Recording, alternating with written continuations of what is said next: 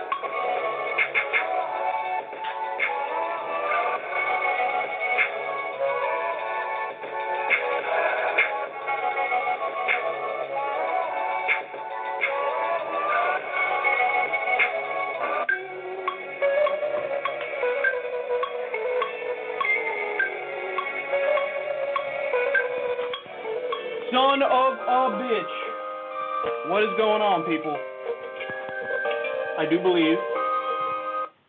I do believe uh, we've hit a wee bit of a rough patch, haven't we, in the history of our country, to say the least. Um, so, a full show for you today. Um, most of the show, of course, will be on the protests, the riots, George Floyd, the police. Um, I got Cornel West. I got Killer Mike. There are bright spots of leadership that we'll get to. Uh, I'll also show you what the deal is in the UK and how they handle situations involving police brutality. Um, or actually, I should say, the lack thereof, because there is no police brutality. I'll give you the specifics on that. Uh, it's quite a story. And then we have Trump signed an executive order against Twitter. This is later on in the show. Um, Michael Moore's film Planet of the Humans was removed from YouTube. Um, we have a new dark money ruling, dark money rule on elections, which is going to somehow corrupt our insanely corrupted elections even more than they already are. So, a lot of stuff to get to today. Going to be a busy show, going to be a heavy show. Without further ado, let's get started, and we'll do that with an update on uh, George Floyd.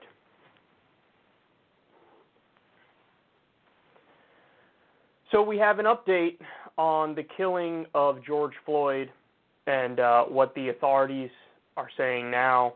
This is from the medical examiner, and I regret to inform you that it looks like the fix is in. So you can see here, this is a screen capture from CNN. Uh, the medical examiner said the following, quote, the autopsy revealed no physical findings that support a diagnosis of traumatic asphyxia or strangulation. Mr. Floyd had underlying health conditions including coronary artery disease and hypertensive heart disease. The combined effects of Mr. Floyd being restrained by the police, his underlying health conditions, and any potential intoxicants in his system likely contributed to his death. So that's what we call a slap in the face. And this is a situation where they say, who are you going to believe, me or your lying eyes? I can guarantee you one thing if you take away one part of that recipe, George Floyd is still alive. And of course, the part I'm talking about is the knee on the neck for nine minutes. Apparently, the officer kept his knee on George Floyd's neck for minutes after George Floyd was already dead. So I don't want to hear anything about the underlying health conditions, coronary artery disease, hypertensive heart disease. Even if that's true, that is not what led to the death even a little bit. Methinks if you put anybody under the knee of a police officer for nine minutes, I think I would die. I think you would die. I think the overwhelming majority of people would die. Maybe with the exception of some professional bodybuilders who have so much muscle around their neck that they could somehow not get uh, you know strangled in that way. So this is, and just so everybody understands, because this is a very important story. What this shows you is they're in cahoots. They're in cahoots. So the medical examiner is in cahoots um, with the cops. The prosecutor is in cahoots with the cops. Now there is good news on that front because we have um, Keith Ellison has now been appointed for the case, and that is that you can breathe a sigh of relief because now we know for sure at least they will attempt to get justice. Whereas previously, I was concerned that it was definitely going to be a show trial. Okay? But when you look at what the medical examiner is saying here, this is absolutely a slap in the face. And even if you're naive enough and gullible enough to buy the thing about, oh, maybe it was the underlying health conditions that really contributed to his death. Okay, but look at that last line because they give away the game there. They're too blunt with it. They're too straightforward with it. They don't take the rough edges off of their propaganda. And I'll read it to you one more time here. They say his underlying health conditions and any possible or potential intoxicants in his system likely contributed to his death. Potential intoxicants. Potential intoxicants. Hey, there's absolutely zero evidence at all that he was on drugs, but if we throw in a line about maybe he's on drugs, then maybe that'll help our case because and the case they're trying to build is like unhealthy thug gangster. So what did you expect? Is it real? I think it's more his fault that he's dead. Oh Jesus, we've seen this playbook time and time and time and time and time again. I mean, when it came to Eric Garner, I Can't Breathe, the original, there was an illegal chokehold used against him, and all he was doing was like selling loose cigarettes or something like that. And he kept screaming, I can't breathe, and he wound up dead. And I have to tell you guys again, the only time I've seen justice in cases um, that are similar, police brutality cases, is the Walter Scott case. And in the Walter Scott case, he literally had to turn around, run away, and dude was like 10 or 20 feet away, maybe even as far as 25 feet away, running away back to the officer. The cop pulls out his gun, casually, slowly aims, fires, and murders him. And that's the only case I can remember where, and it was the most egregious, where there was actually justice and the cop was found guilty and is now in prison.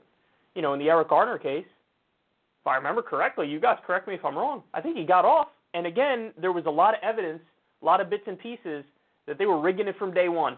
They were doing everything they possibly could uh, in order to make sure that this guy got off and saw no consequences. And then now, again, we're seeing the medical examiner is already setting the table for and, and kind of letting everybody know, like, hey, if if something, if nothing gets done here, and if there's no justice, and I mean, what do you want us to do? It's it's his.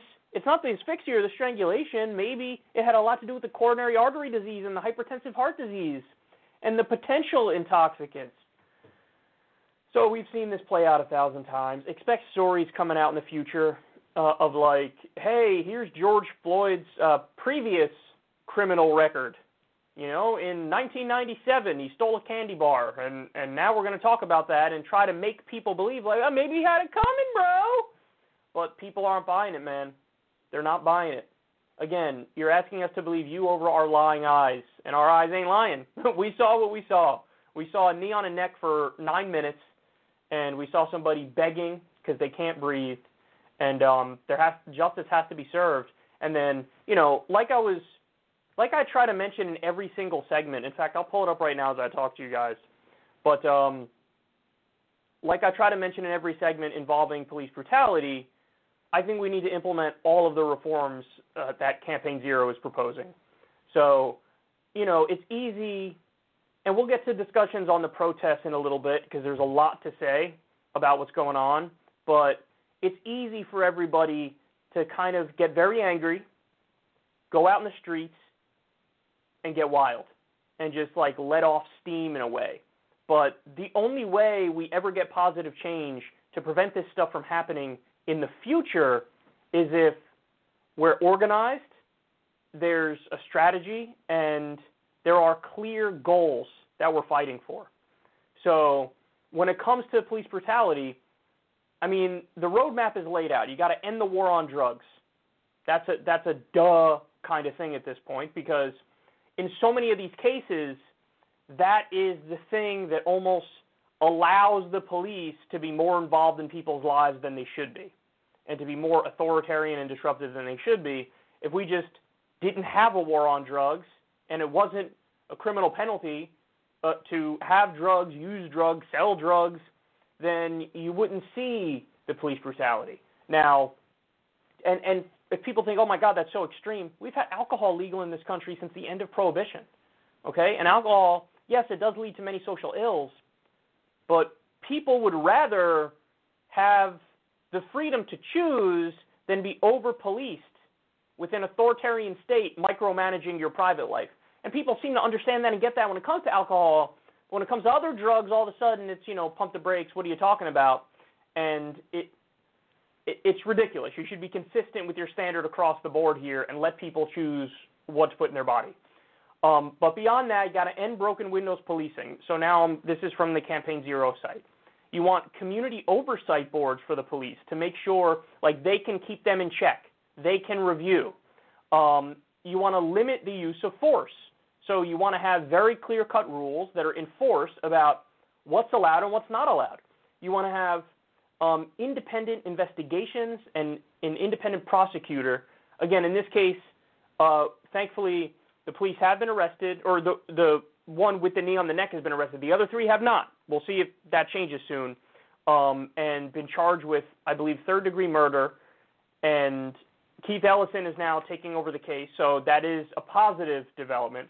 Uh, you want community representation in the police departments because it's much less likely that people, you know, revert to violence, resort to violence when it's some it's somebody who came from the community, and so everybody kind of knows everybody to one extent or another. So you're more likely to be lenient and only really try to, you know, police when it's absolutely vital and necessary.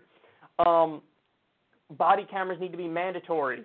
There need to be strict rules about they can never be turned off. Um, the training needs to be done to emphasize de-escalation. We'll get to a story later because a lot of people will think like, oh my God, that's not possible. Like we're so used to this you know the situation that we have now where there's so many instances of police brutality but i'm going to show you what happens in other countries and it's going to blow your mind.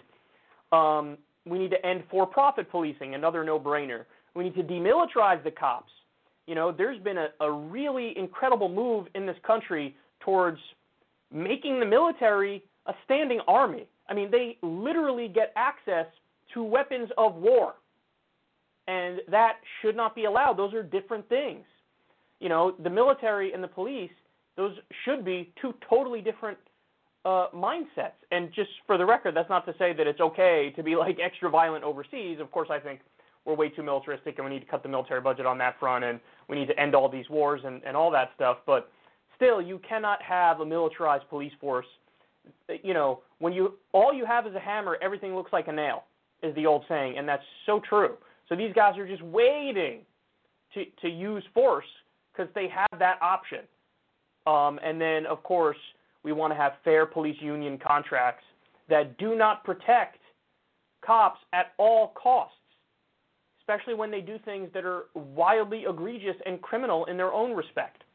So I think that, you know, these are very clear policy goals that absolutely would change the nature of policing in this country. And, you know, I'll do my best to keep my eye on the developments in the case, uh, but right now we're definitely getting mixed vibes because on the one hand, um, you did have them get arrested, or you at least had the worst offender get arrested. You have him charged, and Keith Ellison is now in control of the case. Those are positive things. Um, but you know, on the other hand, this quote from the medical examiner is really terrifying because it shows that there are some things going on behind the scenes and strings being pulled, and they're going to try to do everything they possibly can to uh, wiggle their way out of accountability and wiggle their way out of justice. And I think that has a lot to do with why people are in the streets right now because they're fed up. And honestly, I think that what we're seeing in terms of what's going on in every major city around the country right now, I think it goes beyond this too. Yes, this was the spark that got everybody out there in the streets. But make no mistake about it, people are hurt. People are in pain. A lot of that does have to do with police brutality, but we also live in a failed state now.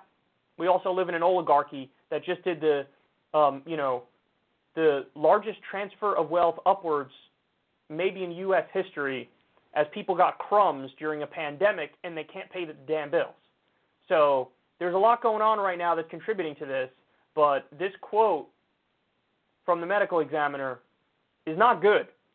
And uh, you'll know pretty clearly who the good guys are and the bad guys are moving forward because the bad guys will reveal themselves with time. Okay.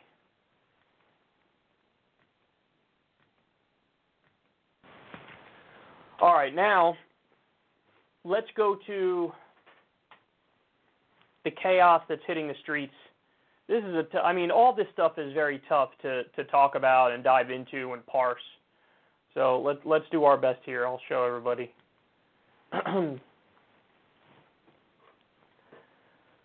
Absolute chaos and mayhem has hit the streets of America.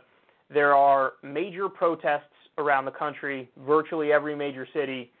Um, now we have peaceful protests and then there all also are instances of violent protests happening.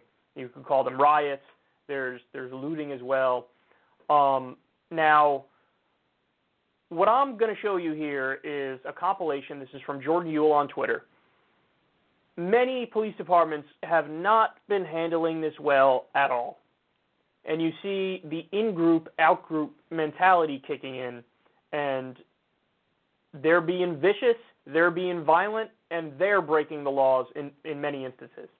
Um, so we also saw the police, and I think this says a lot, guys. This little story actually says a lot to the mindset.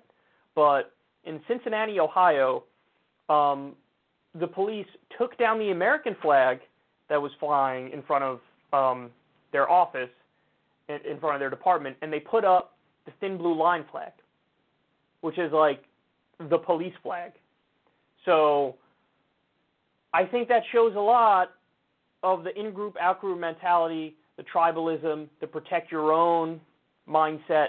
And honestly, that has a lot to do with why we have so much police brutality compared to the rest of the world in this country.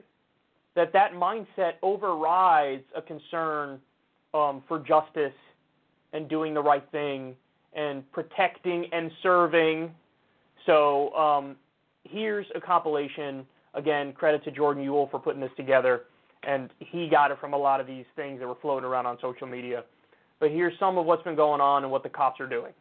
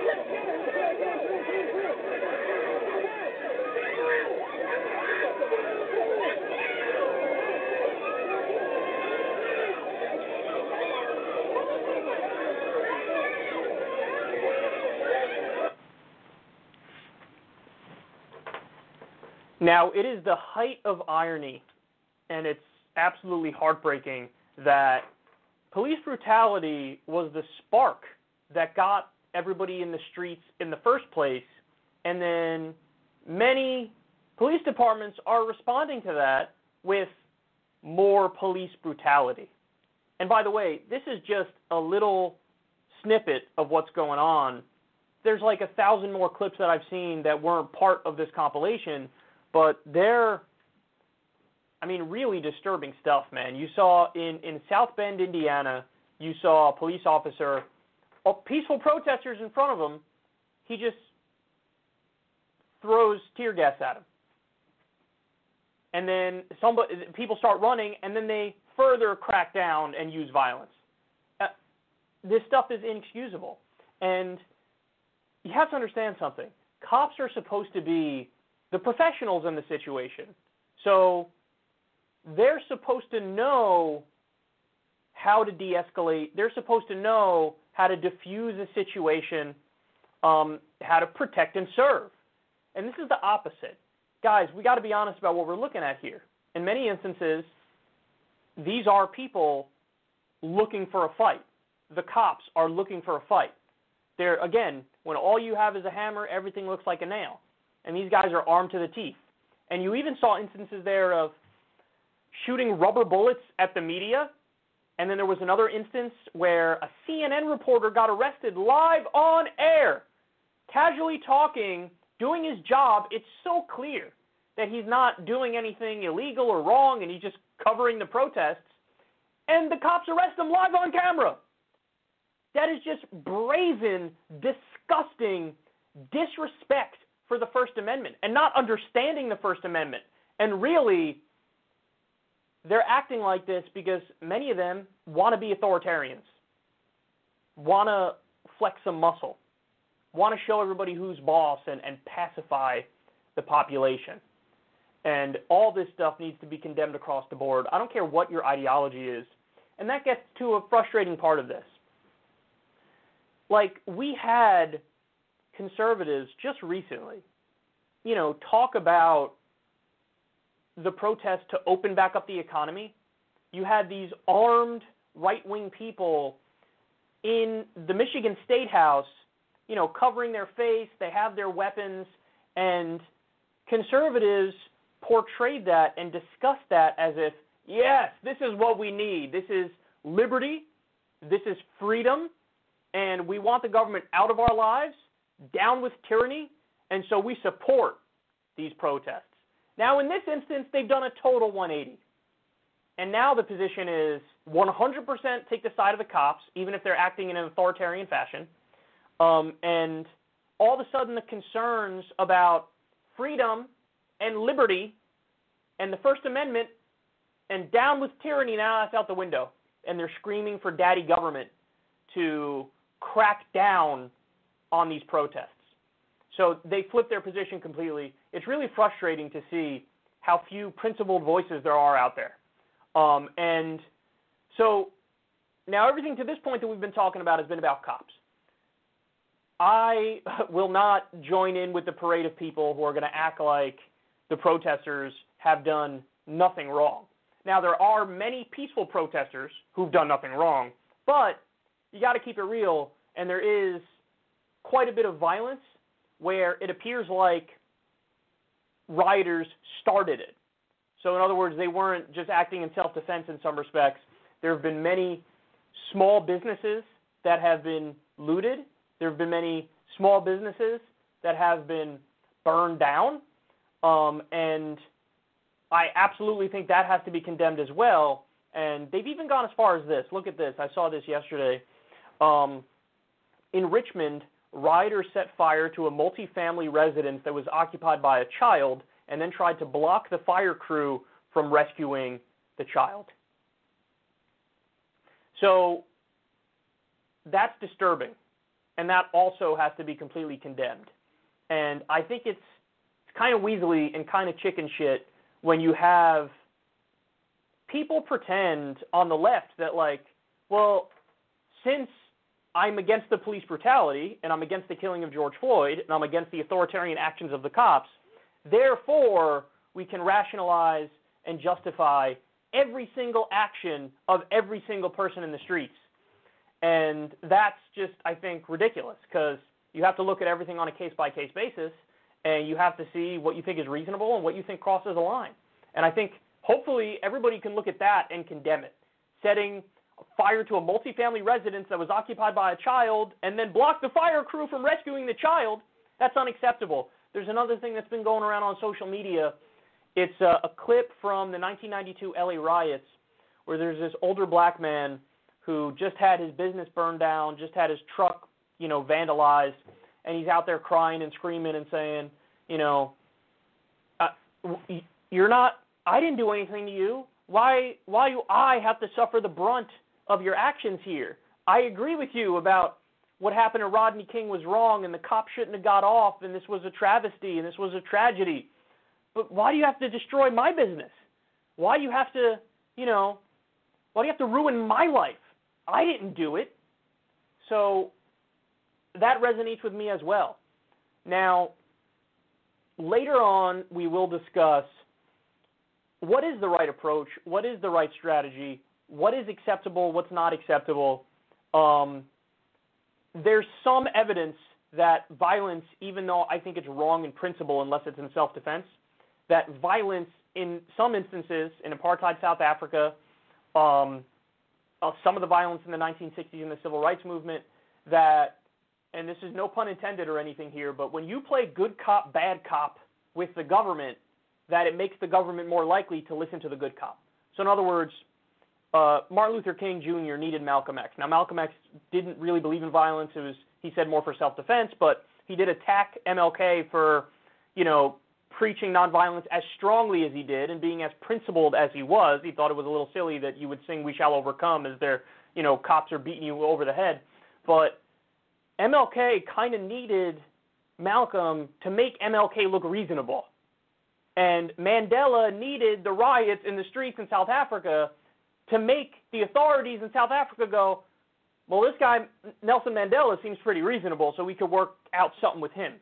So there is a question about the utility of violence, whether or not it's right or wrong in principle. Um, and we'll have that conversation later because there's some interesting academic research that just came out about this, which actually has a pretty concrete answer, which I think some people will find very surprising. But I do think that we need to be reasonable about this and nuanced about this and understand there's also gradations. Like, for example, everybody who I've talked to about this seems to have the same opinion that, yeah, violence is wrong, but I mean, if there was going to be looting that happened, would you rather have it be Target, Walmart, or like a mom and pop shop? the general consensus appears to be that, like, it's wrong to do it to a mom and pop shop, but it's not as wrong, although it's still wrong to do it to, you know, some sort of a big chain store that could obviously recover. But I think it also needs to be said, guys, that people are out there. Now, again, this is not to defend people who are doing the wrong things, but people are out there because they snapped. They broke. They had enough. They couldn't deal with it anymore. And George Floyd was the spark, but really people are out there in the streets because of George Floyd, because of they want to end police brutality and bring about justice, but also we have a pandemic and we have a Great Depression, and people don't have UBI, people don't have health care, people can't pay the bills. As soon as they allow evictions and foreclosures again, there's going to be millions of people being evicted and being foreclosed on. And so people saw the largest upward uh, transfer of wealth in U.S. history on top of the police brutality and the authoritarianism and the tyranny, and they snapped. So I think to try to diagnose what's happening and why people are out there in the streets, okay, that's not the same thing as excusing all of the actions, including the most extreme actions. You understand what I'm saying? So there's going to be, and, people are so on edge right now that they're just waiting for somebody to say something that's tiniest bit wrong so they can pounce. But to try to explain, to try to understand and explain why this is happening is not the same thing as excusing all the actions. And I would submit to you guys that really this is more of like a math problem than anything else. So in other words, 3 plus 2 equals 5. And when you have what we've been seeing in this country going on for as long as it's been going on, this of course this was going to happen at some point. Of course there was going to be something, the straw that broke the camel's back, the spark that ignited it, that really is now just leading to a total, you know, backlash and outpouring, and, and the fabric of society is coming apart right in front of our eyes. And, you know, I have nothing but disdain for those who brought us to this position and also are still gleefully unaware that they brought us to this position.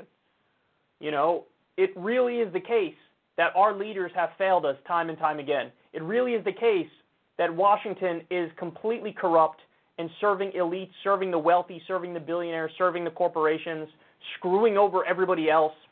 It really is the case that the people who are supposed to be protecting and serving the population are authoritarian overlords. They're trying to pacify the population with rank violence, with immoral and unethical violence.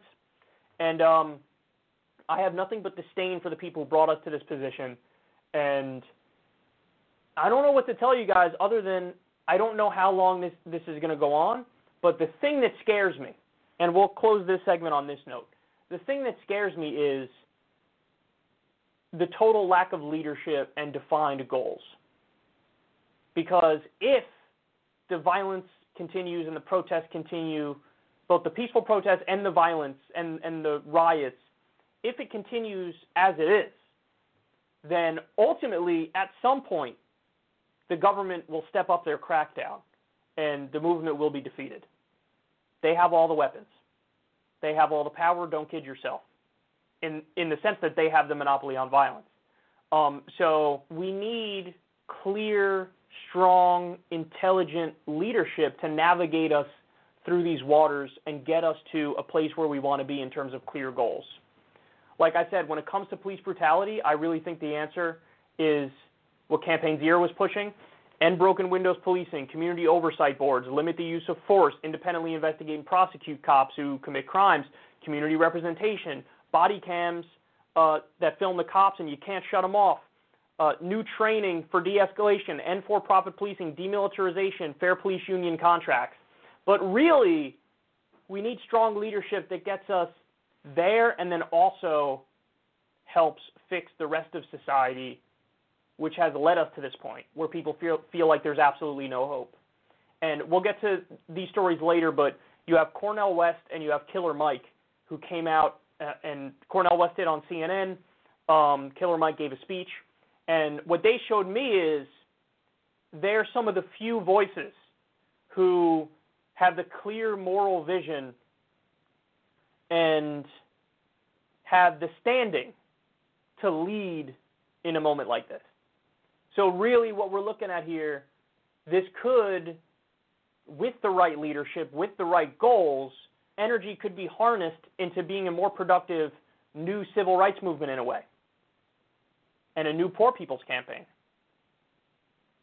That's what could be done. But if we don't have that strong leadership, if we don't have that moral vision, then I, I fear that this is all going to be amorphous anger and rage that will eventually be put down by the jackboot of government thugs. And um, I'm definitely leaning more in the direction of eventually it's going to be put down, and it, history will record what happened as simply response to what happened to George Floyd and police brutality, and that's it. And we need to learn from the previous generation the civil rights movement, we need to learn that we got to be organized, we got to strategize, we got to have clear leadership and clear goals, and you have to harness the energy for positive outcomes. Ultimately, you know, this is just a flash in the pan, then again, it's a blip on the radar screen and nothing changes. We need to use the energy to make sure that stuff changes. And again, I'm I don't know if that's going to happen. I lean towards thinking it's not going to happen based on the nature of what's been happening so far. But Killer Mike and Cornel West, in my mind, could lead in this moment and be remembered by history as, you know, the next Martin Luther King Jr., if you will. So, a lot of stuff going on out there that's devastating and heartbreaking. Um, it really does feel like this point in history is like if you put the Great Depression, the 1918 Spanish flu pandemic, and the tumultuous 1960s all into one, and then also sprinkle on top the existential threat of climate change. Sprinkle on top the war in Vietnam, because we're still in Iraq and Afghanistan. It's basically, you know, the culmination of a crumbling empire we're definitely in imperial decline. And I was going to say we're watching it in slow motion, but now the slow, slow motion just kind of sped up, didn't it?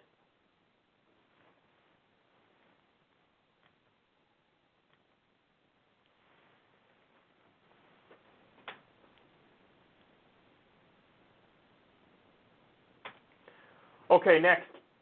Let me try to give everybody some positive stuff to take away.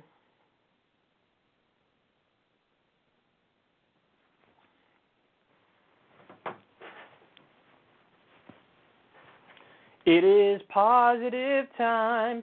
It is positive time. Let me give you some positive shit.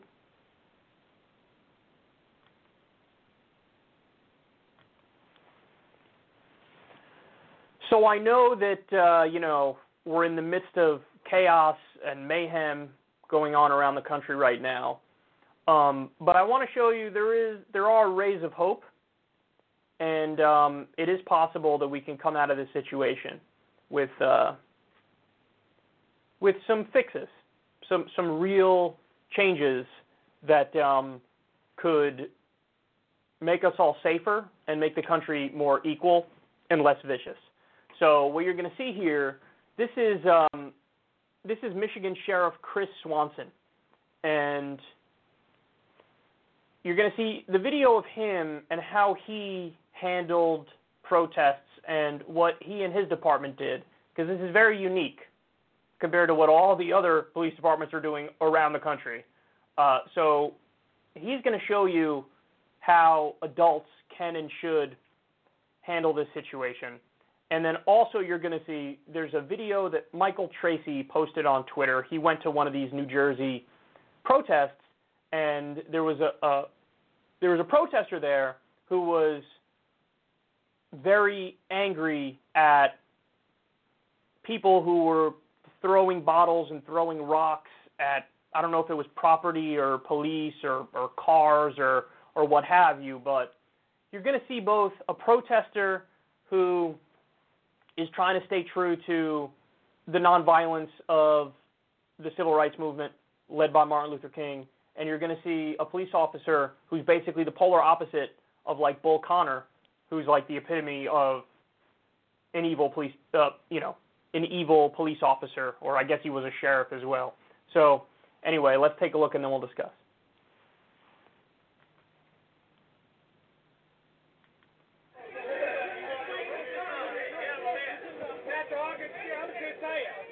We want to be with you all for real. So I took my helmet off and laid the batons down. I want to make this a parade, not a protest. Come on, come on. You got little ones here, you got dogs, so what's up? So listen, I'm just telling you, these cops love you. That cop over there hugs people, so you tell us what you need to do. Walk it out. Walk it out. Walk it out. Walk it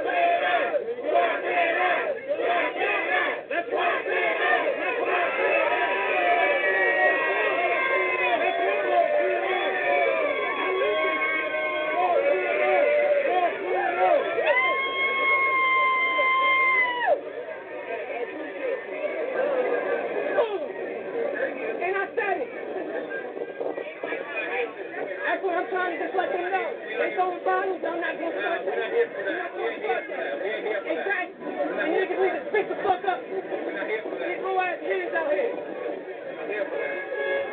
Y'all not from North. Shut the fuck up.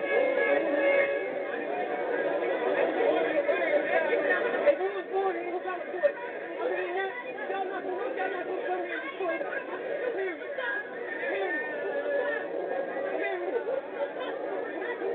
Where's everybody from? let them go bottles that. Come on now. They don't care about nothing. See that looting? Oh, niggas looting. Who wants to see one out the rent and shit? Come on now. They won't. It's what they want. They want us to be bad guys. So some people are going to see that first video and um,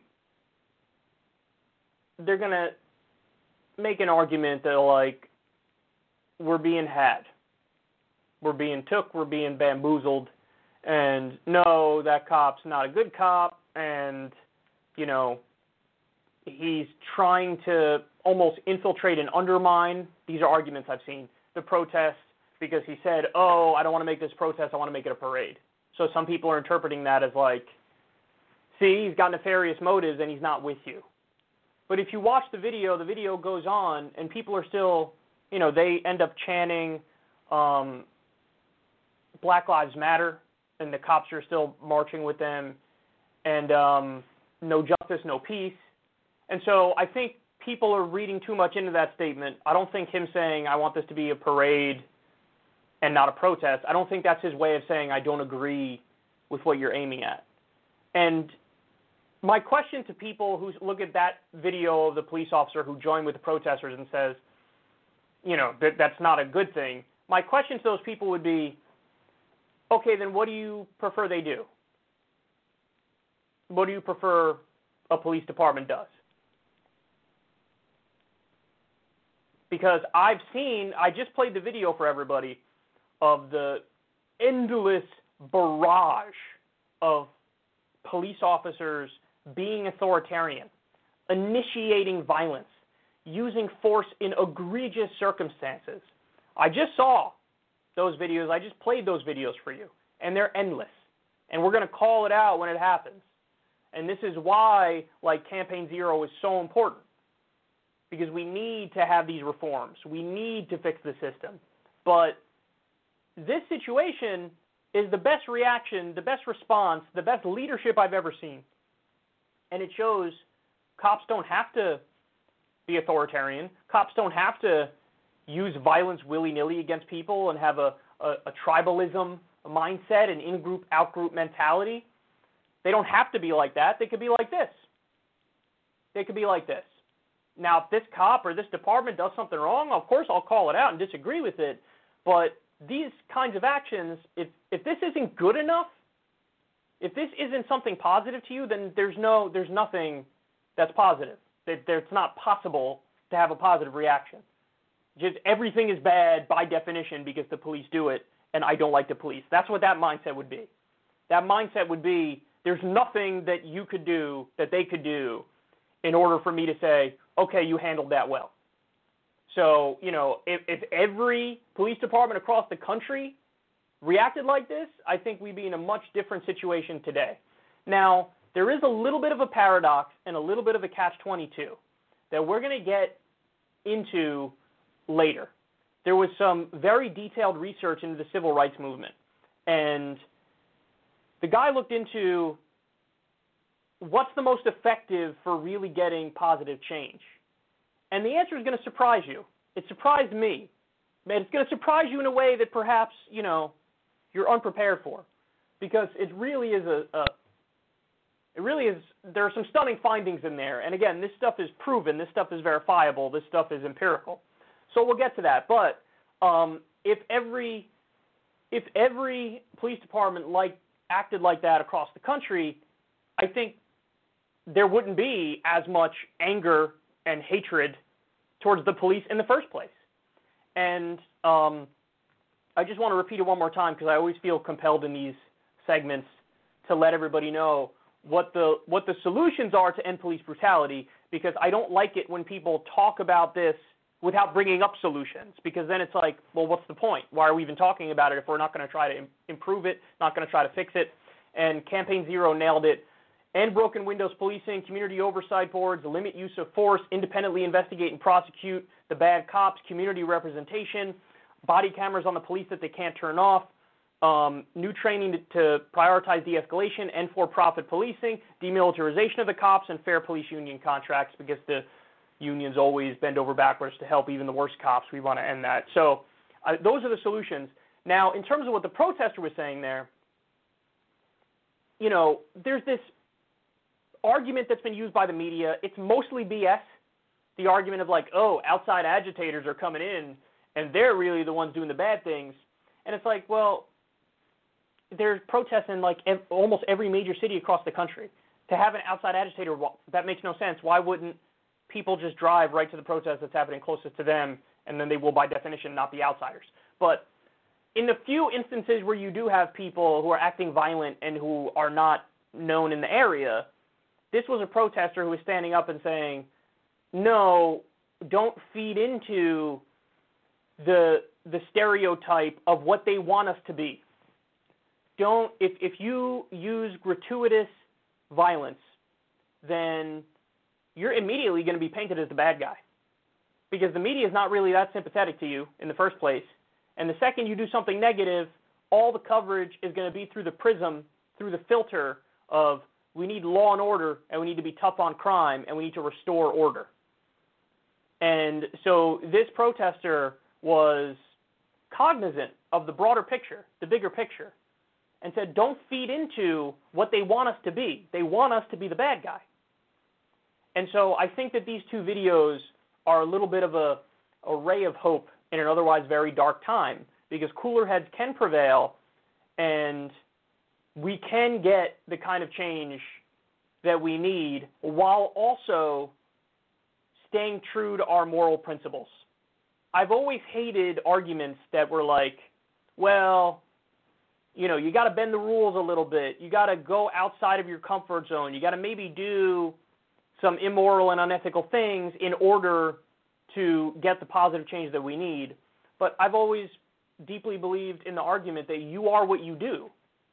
So if you believe in offensive violence, then there is no end to that. You believe in offensive violence, and you could justify and rationalize the worst kinds of actions and crimes because you've already bought into the framework of, well, since I'm a good guy, when I do it, it's okay. And that, that is the exact argument that you see from the worst people in history. Like, for example, the Bush administration. You know, they, they did offensive violence against countries that didn't attack us, and the argument was, and I think they truly believe this to one extent or another, well, but we're the good guys, so when we do it, we mean well, so it's okay. And it's like, no, you are what you do. And so you used offensive violence, you believe in offensive violence. That's that's unethical. That's wrong. That's bad. That's not good. And that's what you are. So I think we should always try to stay true to our, our moral principles and to our ethical positions, even when the going gets tough. And within that framework, still bring about positive change. And again, I will get to a story later. I'll give you I'll give you the academic research on this, which will prove something that's surprising about what the best path is forward. But um, you know, you want to say I'm naive, you want to say I'm a sucker for liking the response from that police officer. By all means, call me a sucker, call me naive. I really don't care. Um, but if every police department across the country acted like that, there'd be a lot less people in the hospital, and there wouldn't be police brutality. There would be, you know, responsible leadership, and it would be cops acting like we all think they should act, like we all think they should act. Now compare this to there was another. This was a crazy one. There was another instance of protesters chanting at police, "Take a knee, take a knee, take a knee." They were lined up, and the protesters were saying, "Take a knee, take a knee, take a knee." One officer black officer takes a knee. Whoever the sergeant was or whoever the person in command was, the highest ranking officer there, pulled the black officer out of line, berated him, and then told him to get back in line and stay standing up. See, those are the competing philosophies. Well, actually, also, we've just seen rank offensive violence from cops that I just played in a compilation for you in a previous segment. So those are the two competing philosophies. You have the positive one who's like, yeah, I'll, I'll march with the protesters, and you know we love you, and we're here with you, and like let's keep it peaceful and positive, and, and let's do this thing. And by the way, it's not just me. You, again, you could say I'm a sucker or naive for thinking that this is a positive thing, but the protesters themselves were appreciating it. They were all happy about the fact that there wasn't going to be some sort of violent standoff with authoritarian, tyrannical thugs like there were in other places around the country. So um, those are the mindsets. You have the gratuitous, asinine offensive violence, or you have the person who's sympathetic to the protesters and is showing real leadership. So that's positive, and the protesters who are, you know, staying true to some semblance of morality and rationality, uh, I have nothing but unending respect for them for doing the hardest work imaginable, which is trying to bring about change while also never bending your own moral compass. Okay.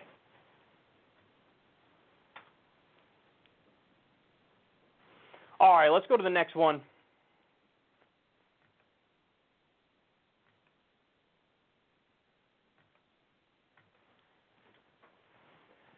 So, in response to the ongoing protests across the country, um, Trump took to Twitter yesterday and he said the following The United States of America will be designating Antifa as a terrorist organization. Going to designate Antifa a terrorist organization. So let's uh, run through the million ways in which this is absurd. First of all, Antifa is not an organization. It is 100% decentralized. There's no leadership, and it's totally amorphous. So, how can you designate something like that a terrorist organization? It's not an organization. Okay, that's the first point. The second point is Antifa just stands for anti fascist. That's all it stands for. And that's a very, very broad label. And listen, presumably everybody's anti fascist except for fascists. like, I get what they're, tr- I get the point that conservatives would try to make here. They're like, well, you know what we mean. We mean the people who cover their faces and are wearing all black and might throw a Molotov cocktail or something like that. Like, that's who we're talking about. But listen, if you're going to make the argument that anti fascists need to be designated terrorists, I have a very simple question for these same people. Would you designate fascists as terrorists? If you said no to that, but you said no to designating anti fascists as terrorists, might want to reevaluate your moral compass. Because that's absolutely absurd. That's ridiculous. And, you know, my understanding is that under the law right now, fascists are not labeled as terrorists, but you're going to label anti fascists as terrorists. So it's, I mean, that's really sketchy. That's really sketchy. Now, on top of that, and this is probably the most important point here. The real reason why he's doing this, the real reason why he would support something like this, is to criminalize protests, full stop. So you say, oh, uh, Antifa are terrorists, and then you designate everybody who's protesting as Antifa, and then, by definition, all of them would be terrorists. And so, what's the reaction that the government would take? Well, they would expand domestic spying. They would take away First Amendment rights. They would take away habeas corpus domestically. We already don't have it, you know, if we catch somebody who we claim is a terrorist from overseas, we don't give them a right to a trial. We put them in Guantanamo Bay. But this would be an expansion of that to not just foreign persons who don't have a right to a trial. This would expand that to Americans because all they have to do is say, no, you don't get a trial. You don't get Miranda rights. You don't get your day in court. We've designated you a terrorist. You're a domestic terrorist. You're Antifa. And so there is no more rule of law. And there are no more rights and protections. There is no more constitution. That's what he's doing here. So I have to say, man, if you're if you're somebody on the right and you you know, you claim to love freedom and liberty and hate tyranny and you believe in small government, but you're cheering this on, god damn it, you're a sucker. Such a sucker. I mean, it's incredible if you fell for this because there are implications to doing something like he's saying here. Designate them, designate uh, Antifa terrorists. Well, then again, then all rules are out the window. When we declare you a terrorist, then we're going to take away all your rights. And again, you don't actually have to be a terrorist. They just need to claim that you're a terrorist. I don't know, you were at a protest and you were wearing black, so I think you're a terrorist. I think you're Antifa. And so your rights are gone. We'll lock you up and throw away the key. We'll spy on all these organizations that are organizing. I mean, this is this is crazy. I mean, I know people say all the time, "Oh, that's Orwellian," but this is like the definition of it. This is as authoritarian as it gets. Doesn't get any more authoritarian than this. So if you're somebody who's libertarian by any stretch of the imagination, on the right or the left, you have to look at this and say, no, no, no, no, no, no, no, no, not acceptable. And by the way, my whole speech here is coming, this is all from me, and I've expressed previously, I'm not a big fan of Antifa. Uh, I agree with Noam Chomsky when Noam Chomsky said that Antifa is a giant gift to the right. I basically totally disagree with the strategy that people who identify as Antifa have taken. I don't agree with their strategy. I think their strategy is counterproductive and it leads to left wing defeats. So I agree with Chomsky when Chomsky says Antifa is gift to the right. I'm no fan of what they do. I'm a deep believer in nonviolent, peaceful resistance in you know the vein of Martin Luther King Jr. And so they don't agree with that. I don't agree with them. But that doesn't mean you get to call them terrorists and designate them as terrorists and then have all these legal implications. And it, it is hell no. Pulling a hell no card on this one, man. No way. No way. So, um, it really is telling, isn't it? They, the U.S. government, does more to snuff out left wing movements than they do to snuff out right wing movements. And we've talked about this before, but they defunded the the branch of the FBI that investigated right wing extremists and white supremacists, and they redirected that all towards uh, Muslim extremism. That's what they did. Now, there's also, you know, there's been countless stories on they put more re- resources towards what they call black identity extremists. Black identity extremists. There's more resources geared towards that than there are geared towards fighting right-wing extremism and white supremacy. I mean, listen, I know I know the hypocrisy is all over the place, but god damn it, just look at the way that the Michigan protesters who are right-wingers, they were armed, they went into the Michigan Capitol. Look at how they were treated. No tear gas, no pepper spray, no widespread arrests, right? That's how they were treated Compare that to all these protests happening across the country right now. Compare what Trump said. What did Trump say when we had the Charlottesville chaos that went down? And you had white supremacists who were protesting to keep up Confederate monuments. And they said, This is why we're here. They chanted, White Lives Matter and Jews will not replace us. And what did Trump do? He gave a speech, or he, you know, was doing a press conference the next day, and he said, well, listen, listen, you know, there's a lot going on, but you have very bad people and very fine people on both sides. On both sides. So wait, wait, wait, wait, wait. Very fine people on both sides. That was when the protesters were white supremacists. I didn't hear him say anything about both sides now.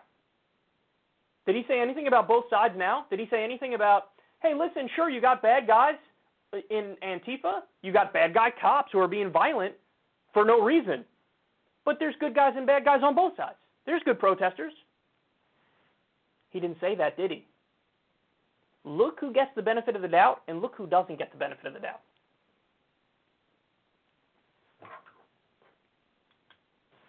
Unacceptable, man. Hell no on this front. Do not let this happen. Do not let him designate Antifa as a terrorist organization.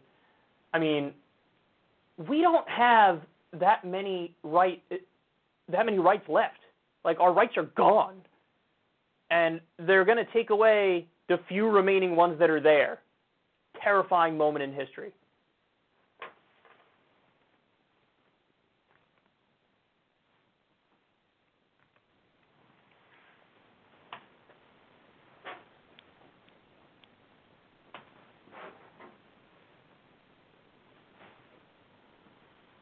Okay, let me let me take a break.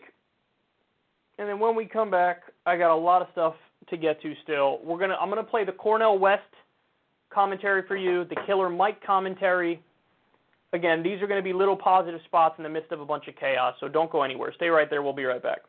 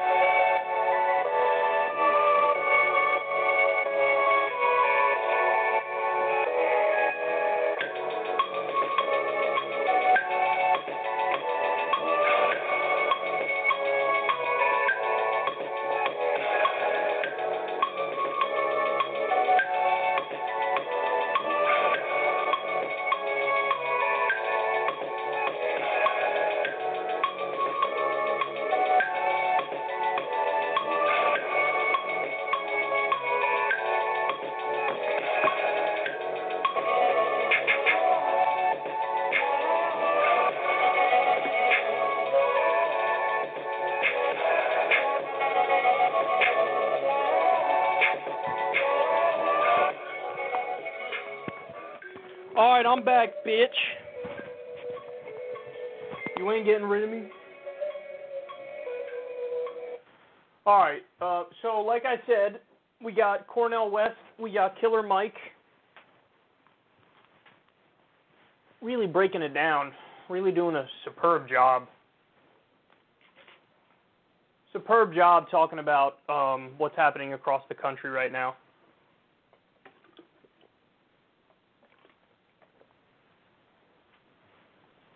All right, let me set this up for y'all. Ready?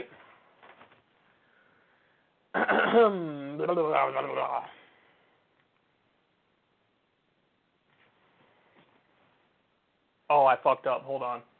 Hold on. Take.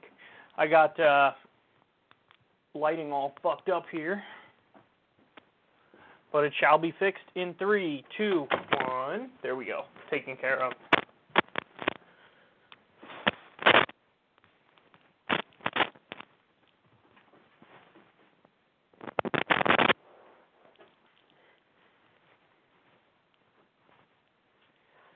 Cornel West went on CNN to discuss the George Floyd protests and what's happening across the country at the moment. And um, his breakdown was brilliant. This is part of it. We'll take a look and then we'll discuss.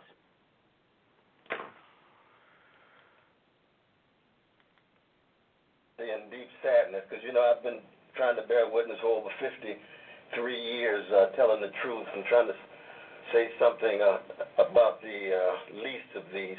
But I think we are witnessing America as a failed social experiment. And what I mean by that is that the history of black people for over 200 some years in, in, in America has been looking at America's failure. Its capitalist economy could not generate and deliver in such a way that people can live lives of decency. The nation state, its criminal justice system, its legal system could not generate protection of rights and liberties. And now our culture, of course, is so market driven, everybody for sale, everything for sale. It can't deliver the kind of the kind of really real nourishment for soul, for meaning, for purpose. And so when you get this perfect storm of all of these multiple failures at these different levels of the American empire. And Martin King already told us about that. When I saw those pictures there in Atlanta, um, you could see Martin right there in Atlanta saying, I told you about militarism. I told you about poverty. I told you about materialism. I told you about racism in all of its forms, whatever forms it takes. I told you about xenophobia. And what we've seen in America is now these chickens coming home to roost you're reaping what you sow. And in this instant, you, have Brother George, where it is so clear it is a lynching at the highest level. Nobody can deny it. And I thank God that we have people in the streets. Can you imagine this kind of lynching taking place and people are indifferent? People don't care? People are callous? You have just a few people out there with signs. I recall the moments in which during the Reagan years, there was a few of us out there.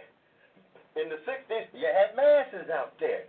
Now you've got a younger generation of all of these different colors and genders and sexual orientations saying, we won't take it any longer. But you know what's sad about it, though, brother? At the deepest level? It looks as if the system cannot reform itself. We've tried black faces in high places. Too often our black politicians, professional class, middle class become too accommodated to the capitalist economy, too accommodated to the militarized nation state, too accommodated to the market driven culture tied with celebrity status, power, fame, all of that superficial stuff that means so much to so many fellow citizens. And what happens? What happens is we got a neo fascist gangster in the White House who really doesn't care for the most part. You got a neoliberal wing of the Democratic Party that is now in the driver's seat with the, with the collapse of Brother Bernie, and they don't really know what to do because all they want is show more black faces, show more black faces. But oftentimes these black faces are losing legitimacy too, because the Black Lives Matter movement emerged under a black president, black attorney general, and black homeland security, and they couldn't deliver. You see, so that when you talk about the masses of black people, the precious poor and working class black people, poor and working class brown, red, yellow, whatever color, they're the ones who are left out and they feel so thoroughly powerless, helpless, hopeless, then you get rebellion. And we've reached the point now, it's a choice between nonviolent revolution. And by revolution, what I mean is the democratic sharing of power, resources, wealth, and respect. If we don't get that kind of sharing, you're going to get more violent explosions. Now, the sad thing is, in this neo fascist moment in the White House, you got some neo fascist brothers and sisters out there who are already armed. They show up there at the U.S. Capitol, and they don't get arrested, they don't get put down. You're probably never going to hear these words come out of my mouth ever again, but here we go. Credit to CNN for having on Cornel West because that was brilliant. Um, very well said. So let's go through it here. I like when he said, Our system doesn't nourish the soul and give us purpose. Um, I think that there's got to be one of the main reasons why people are out there is because they're really mad about what happened with George Floyd. They want to address police brutality, but it also goes beyond that in that our our system does keep us atomized and fractured, and you see people coming together for something greater than them. So it's our system doesn't give us purpose. People have are creating their own purpose now and caring about something bigger than them. And it also is a manifestation of the pain and the misery and the degradation and the poverty that's out there.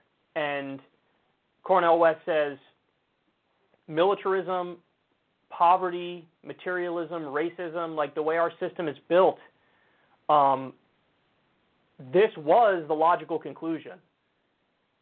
And then the thing that sets him apart from other commentators is that he's not, nobody's spared. Everybody's indicted. The whole system is indicted.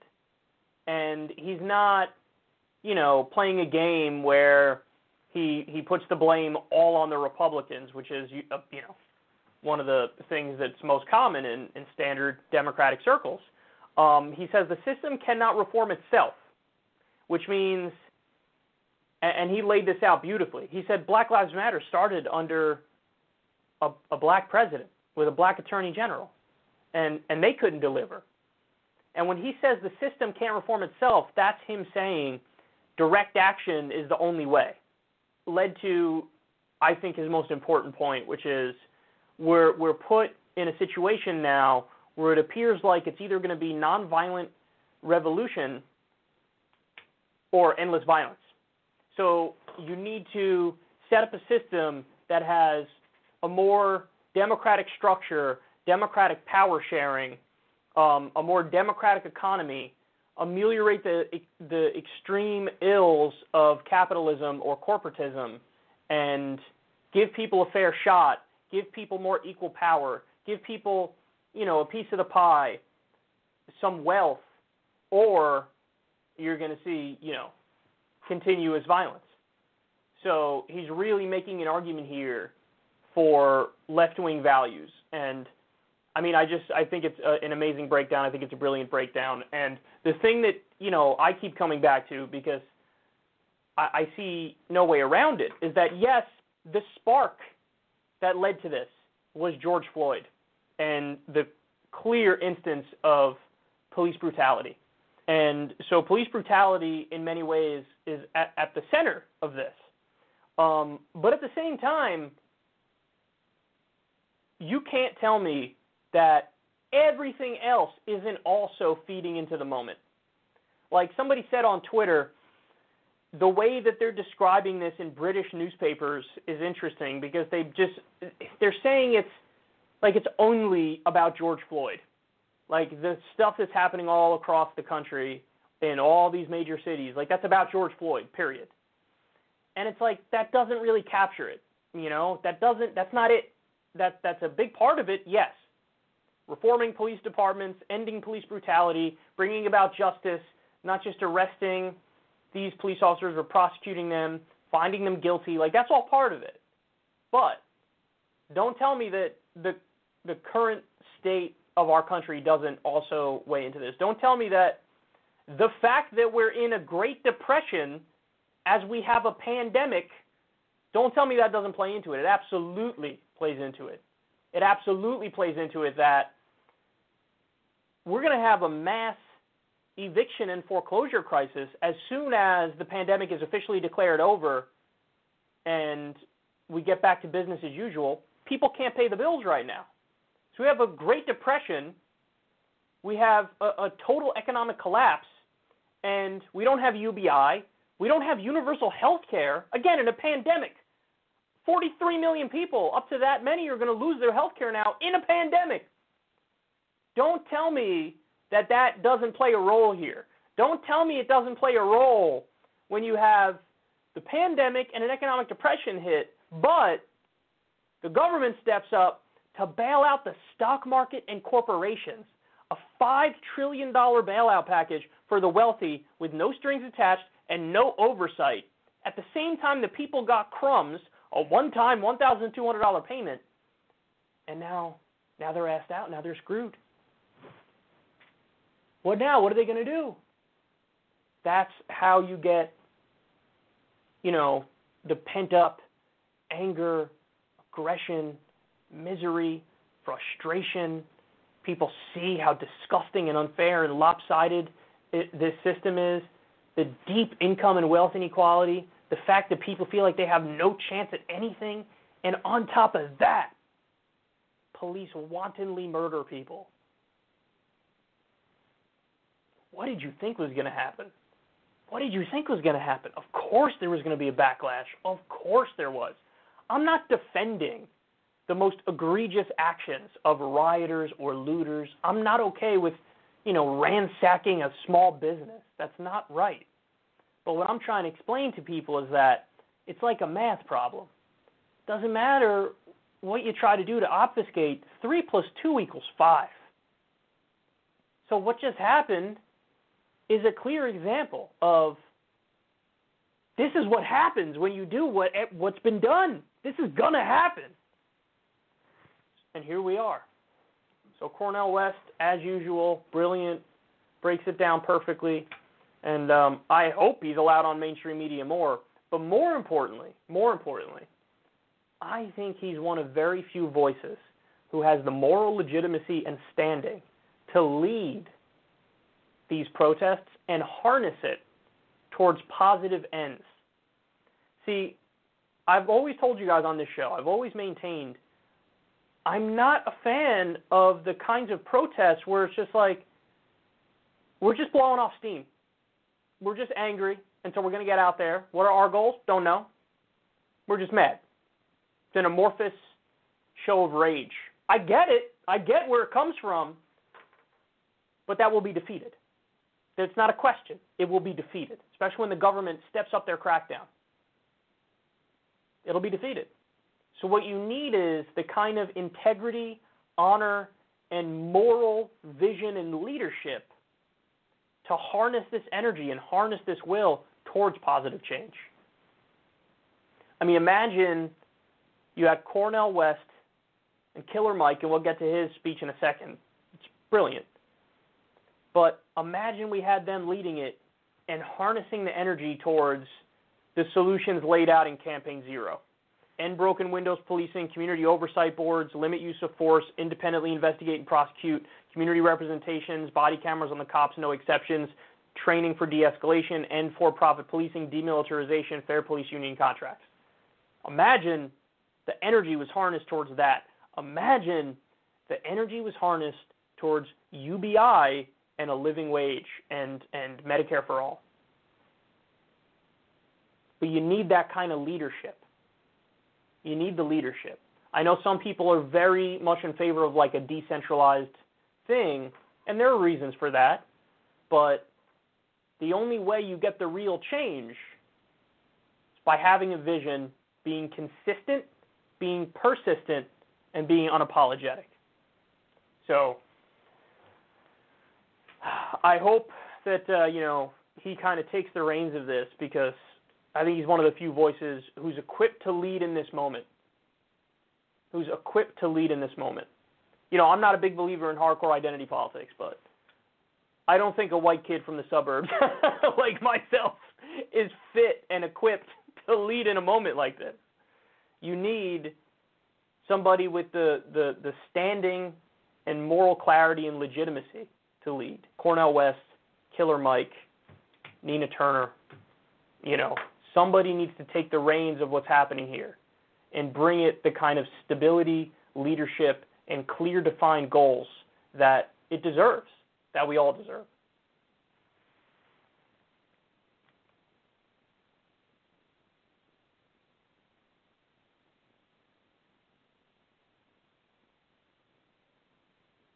Okay, next. Let's go to Killer Mike.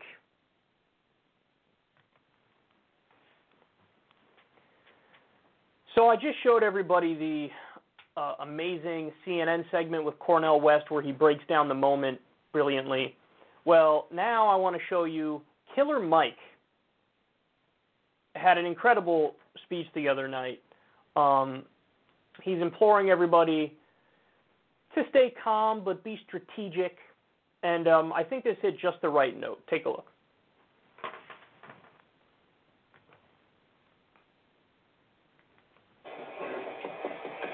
I'm the son of an Atlanta City police officer. Um,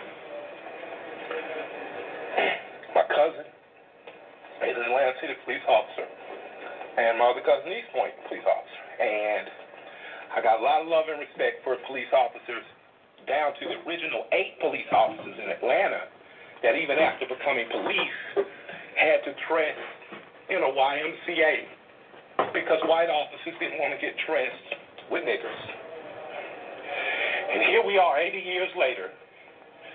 I watched a white officer assassinate a black man. And I know that tore your heart out. And I know it's crippling.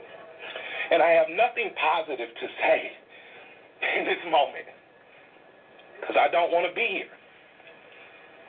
But I'm responsible to be here because it wasn't just Dr. King and people dressed nicely who marched and protested to progress this city and so many other cities. It was people like my grandmother, people like my aunts and uncles who were members of SCLC and NAACP, and in particular, Reverend James Orange, Mrs. Alice Johnson, and Reverend Love, who we just lost last year.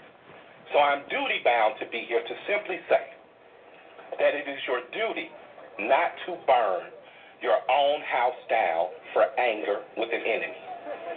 It is your duty to fortify your own house so that you may be a house of refuge in times of organization. And now is the time to plot, plan, strategize, organize, and mobilize. It is time to beat up prosecutors you don't like at the voting booth. It is time to hold mayoral offices accountable chiefs and deputy chiefs. Atlanta is not perfect, but we're a lot better than we ever were, and we're a lot better than cities are. I'm mad as hell. I woke up wanting to see the world burn down yesterday. I'm tired of seeing black men die.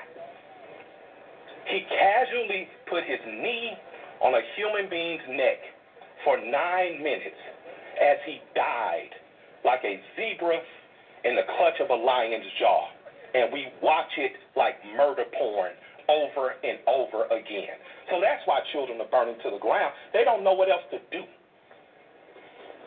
And it is the responsibility of us to make this better. Right now, we don't want to see one officer charged. We want to see four officers prosecuted and sentenced. We don't want to see targets burning. We want to see the system that sets up for systemic racism burnt to the ground. Will we use this as a moment to say that we will not do what other cities have done, and in fact, we will get better than we've been. We got good enough to destroy cash funds. You don't have to worry about going to jail for some petty. We got smart enough to decriminalize marijuana. How smart are we going to be in the next 15 or 20 years to keep us ahead of this curve? So that much like when South Africa suffered apartheid, you had Andy and other politicians that could make sure that Atlanta said, Coca-Cola, we love you, but if you don't pull out of South Africa, we're going to leave. We're not going to drink Coca-Cola anymore. Coca-Cola jumped on their side, and apartheid ended. So we have an opportunity now. Because I'm mad, I don't have any advice.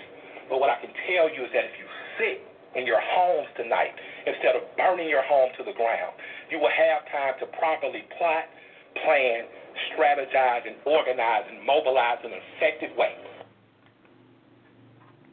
Yeah, I mean, I just said it in the previous segment, but I'll say it again. There are very few people who have the moral legitimacy and standing to lead in this moment.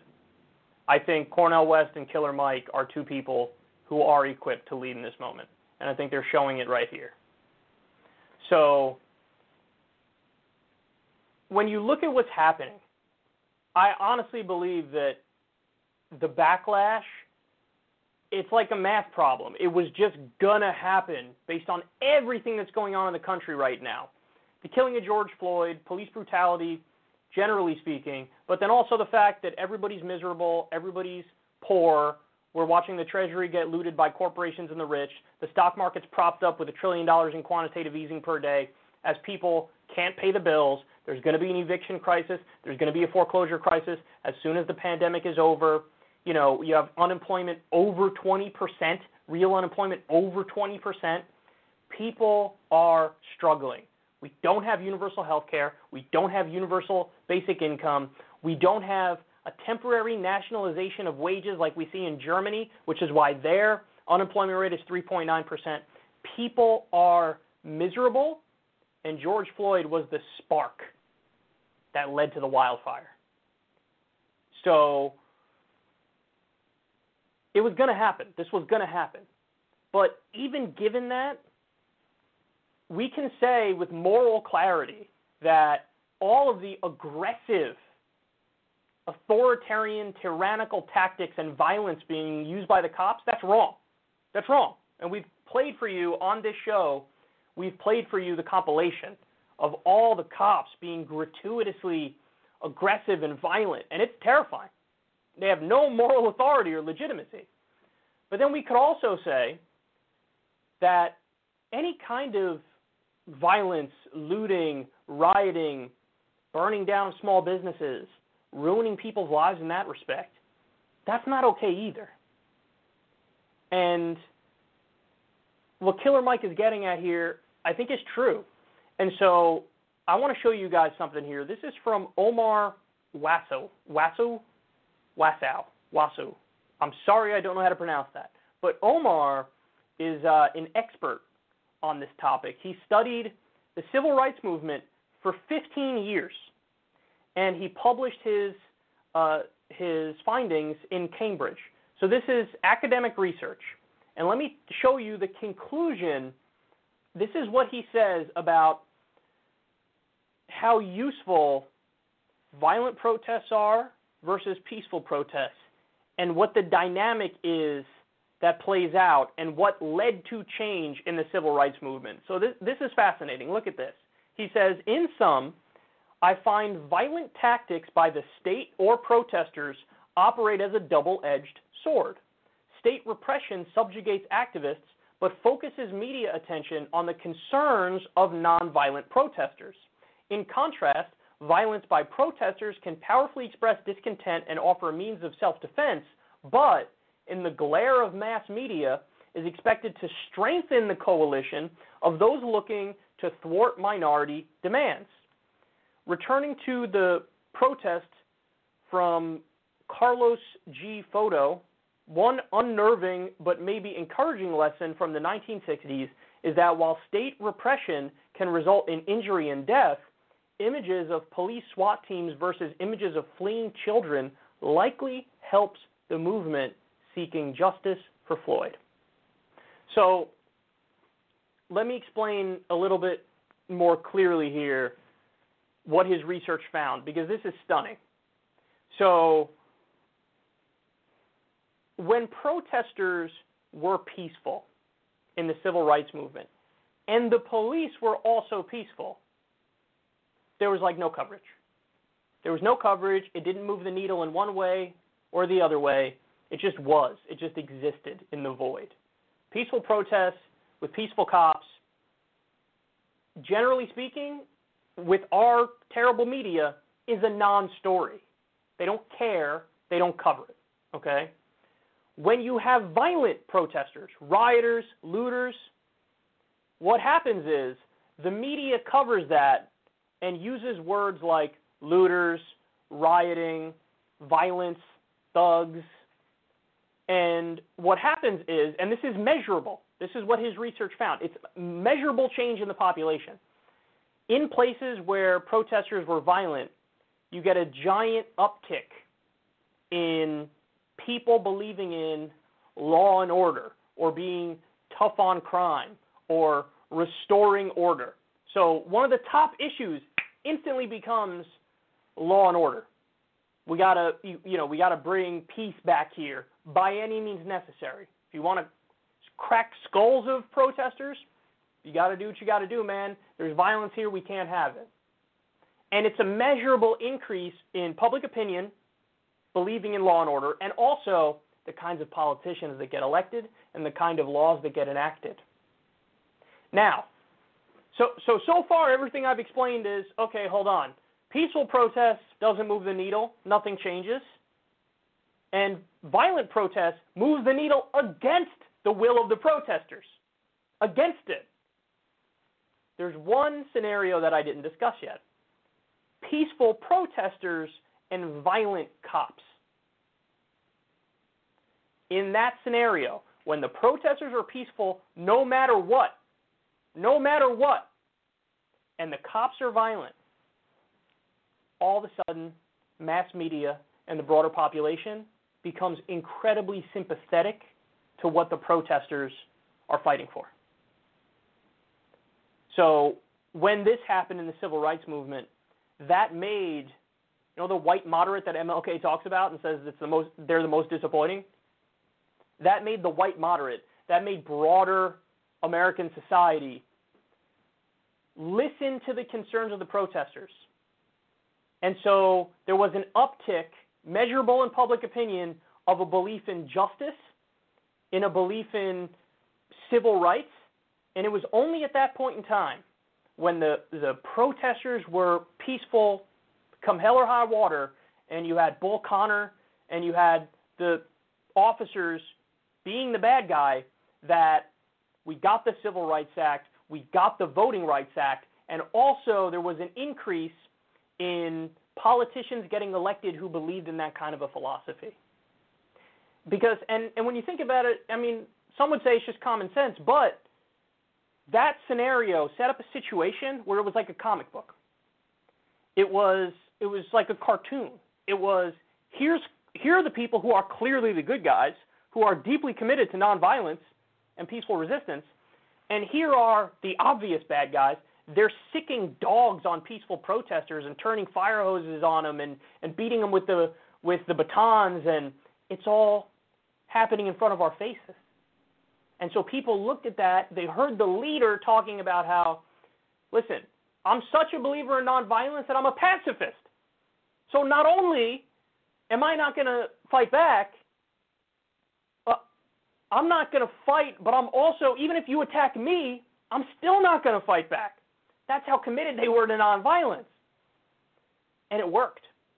Because that's the thing that got the broader population to turn on the police officers and to sympathize with the the demands of the movement.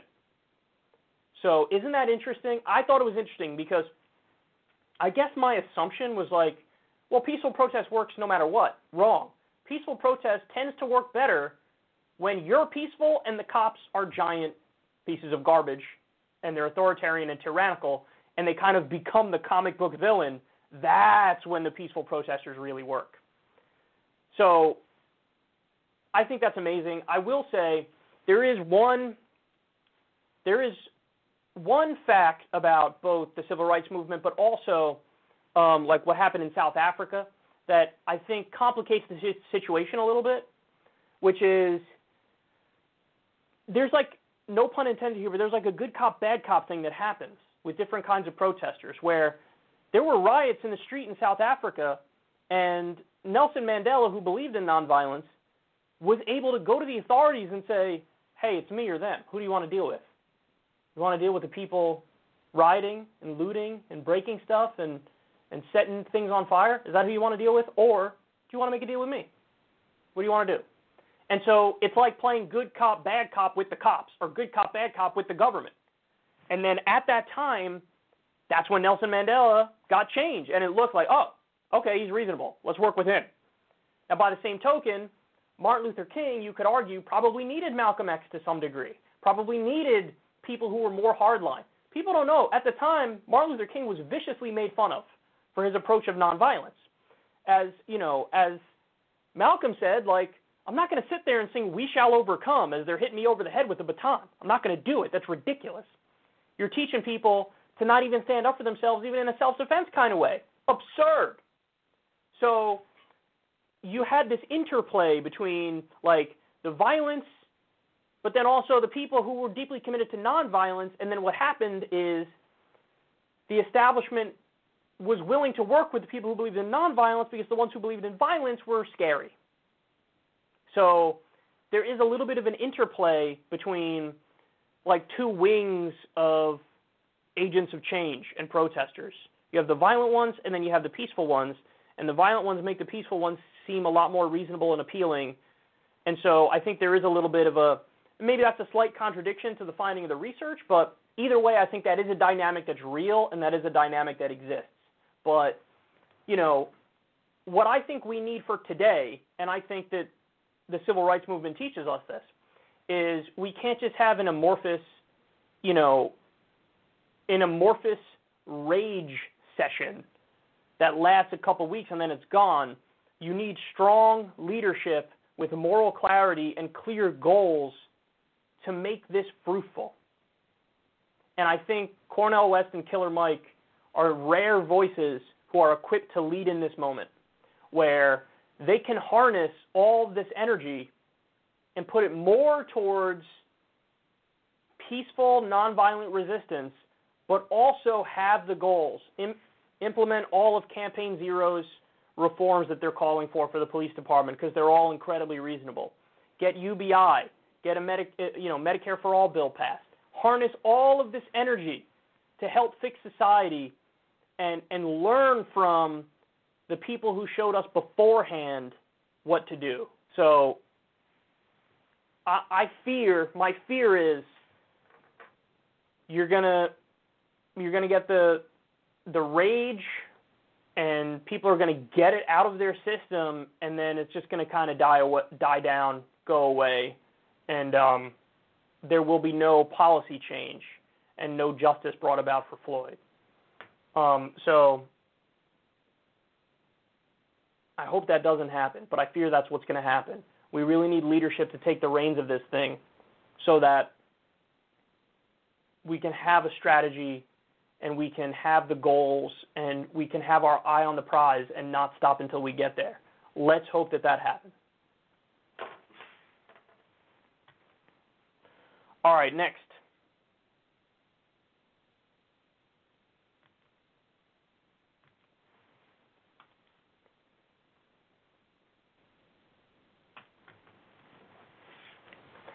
Police officers from the UK are going to show American cops how it's done. This is basically a lesson on how to de escalate a dangerous situation. Now, just so everybody understands, I'm not saying George Floyd was was dangerous because he wasn't. Okay, uh, there's no evidence of that, but I really think this this contrast that you're going to see what policing is like overseas versus what it's like here. This is this could be a real eye opener for a lot of people out there who just kind of casually assume that like what do you mean the cops always have acted a certain way and that's the only way that cops act. No, if you have if you have certain rules, if you have a certain philosophical approach to dealing with this, things can be very very very different. So this is a video, I'm not sure when this is from, probably within the last you know 10 years or so this happened but look at how cops in the UK de escalated a genuinely dangerous situation.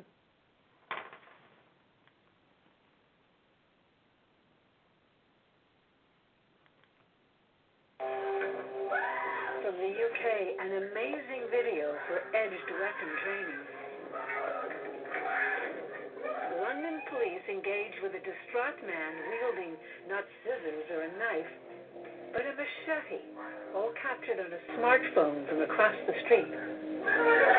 His ability to move is not completely obstructed by either the officers or by the vehicles, but he is more or less surrounded. You can see the man passing around on the street or moving forwards and backwards, side to side, front and back, each of them trying to continue to verbally de-escalate the situation over a period of time. You could, you could probably contained him without restraining him. And they keep the situation going backwards and forwards for some minutes whilst other officers are bringing uh, what we would call uh, public order shields uh, to, the, to the location. And in a coordinated movement, they move towards him um, so that he can, there's, there's no way he's going to be able to use that weapon or go anywhere else. He's, he's then placed on the ground with the use of the shield and the weapon's taken from him. And then he's stood up and handcuffed and detained. The incident ends with a man taken to hospital. Do you think that man would have survived in North America? You know? No, he wouldn't have survived. Wouldn't have survived. A couple of minutes, probably. So what's to be learned from that? Well, it is doable without firing your firearm.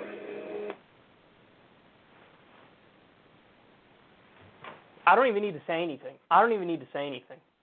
Listen, I'm an American just like most of the people watching this show. You know, demographics are overwhelmingly Americans watch the show, although there are people from all around the world. But, you know, I also had like a little bit of a casual, lazy assumption of like, well, I mean, in a situation like that where a guy's got a machete, like, yeah, what are you gonna do? You got to defend yourself. If you shot him, that that would have been considered an absolutely justifiable police shooting in the U.S. There's not a jury in the country that would have convicted a cop who shot that guy. But you don't have to do that. Like, there are ways to de escalate that we know work, proven tactics that are used everywhere else. And then here's the key point, guys it actually values people's lives. And that's just something we clearly don't have here. And I don't know how far you want to stretch this conversation, but you could talk about this in the context of our endless wars, our militarism, our empire. You know, the fact that we're bombing like eight different countries right now, still in Iraq, still in Afghanistan. Like, we just don't value human life that much. And again, I mean, that, to me, that video says everything about how messed up our system is. And I don't, it's not like, yes, we can have conversations where we blame specific cops, but like, the point is, we shouldn't have a system that allows anybody to act like they act in this country. Like, I honestly blame the rules, the laws, the politicians at every level of government. I feel like I blame them more because you could have set up a system where they act morally, ethically, reasonably, but they didn't. They kind of glorified this idea of a monopoly of violence, sort of like authoritarian overlords who kind of get a green light and are in a separate category. It's supposed to be in a civilized society, the idea is supposed to be that nobody's above the law. But clearly, I mean, again, the only one I could think of in this country where they found a police officer guilty was the Walter Scott shooting, and it was on tape, and it was so obvious that nobody could deny it. You know, whereas everyone that's like even a borderline one, even where you're pretty sure the cop's guilty and they're going to find him guilty, if there's any little wiggle room, it's like not guilty. So anyway, again, every time we have we do these segments on on policing, I'm always compelled. I know you guys have heard me say this a thousand times, but I'm gonna say it a thousand more. I'm just warning you in advance because I like I only like talking about this stuff, but if I could also give you the solutions. Okay, so how do we get to a place where our police officers act more like that? Implement the campaign zero reforms. End broken windows policing. Have community oversight boards so there's more accountability. Limit the use of force that cops can can use strictly, just like they did in this situation. Independently investigate uh, and prosecute cops who do wrong. Community representation in the police. Have body cameras on the on the cops that cannot be turned off by penalty of law. Train and, and emphasize de-escalation. New training. End for-profit policing. That's a no-brainer. Demilitarize the cops. That's a no-brainer. Have fair police union contracts that hold them accountable. Right now, they protect protect them come hell or high water. And most importantly, end the drug war. End the drug war, which really just gives cops a green light to over police poor communities and communities of color. So this is what we have to do. There are answers. There are solutions. I don't want to be like fully nihilistic here, okay? Although long term I am more of a pessimist than an optimist. But I'm not going to be nihilistic and tell you guys, oh, there's nothing we can do. Let's just throw our hands up in there. No, there are clear things we could do. If other countries have managed to set up a system a hell of a lot more reasonable than ours, then Jesus. I mean, I read a stat yesterday. Since 2014, the Michael Brown killing, you know how many how many people have been killed by police officers in the United States? 6,000. Now, I don't remember where I saw it, so please, by all means, fact check me uh, if you'd like, or, you know, see, see what the numbers are on your own here, but that's something that I read yesterday. Um, 1,000 people. Compare that to the number of people who died at the hands of police in other developed countries. Some of them, sometimes they have zero in a year. I'm not kidding about that. There's a better way to do it, and we need to go down that path and do it now.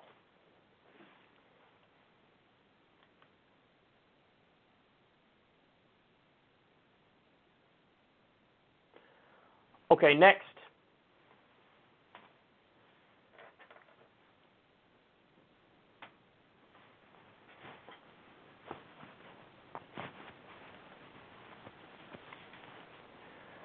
Susan Rice went on CNN and um, she knew where to place blame for what's going on in the country right now and the police brutality and the widespread uh, protests and, and riots. Let's see what she says. Who have come to try to hijack those protests and turn them into something very different. Uh, and they're probably also I would bet, based on my experience, I'm not reading the intelligence uh, today uh, or these days, but based on my experience, this is right out of the Russian playbook as well. But we can't allow the extremists, the foreign actors, to distract from the real problems we have in this country that are long-standing, centuries old, and need to be addressed responsibly by new leadership. You're, you're absolutely right on the uh, foreign interference because we know for decades the Russians, uh, when it was the Soviet Union, the communists, they've uh, often, oftentimes tried to embarrass the United States by promoting the, the racial divide in our countries. But what you're suggesting, Ambassador, is that they're still trying to do that? Is that what you're saying? Well, we see it all the time. We've seen it for years and, and frankly, every day on social media where they take uh, any divisive, painful issue, whether it's immigration, whether it's gay rights, whether it's gun violence, and always racism, and they play on both sides. Their aim is not simply to embarrass the United States, Wolf. Their aim is to divide us, to cause us to come into combat with each other, to disintegrate from within. And I would not be surprised to learn that they have fomented some of these extremists on both sides using social media. I wouldn't be surprised to learn uh, that they're funding it in some way, shape, or form. They're funding it. Let's just get this out of the way immediately. There's absolutely, positively zero, zero evidence of what she's saying. Zero. Zero. Zero. There's no evidence for what she's saying at all. Not even a little bit.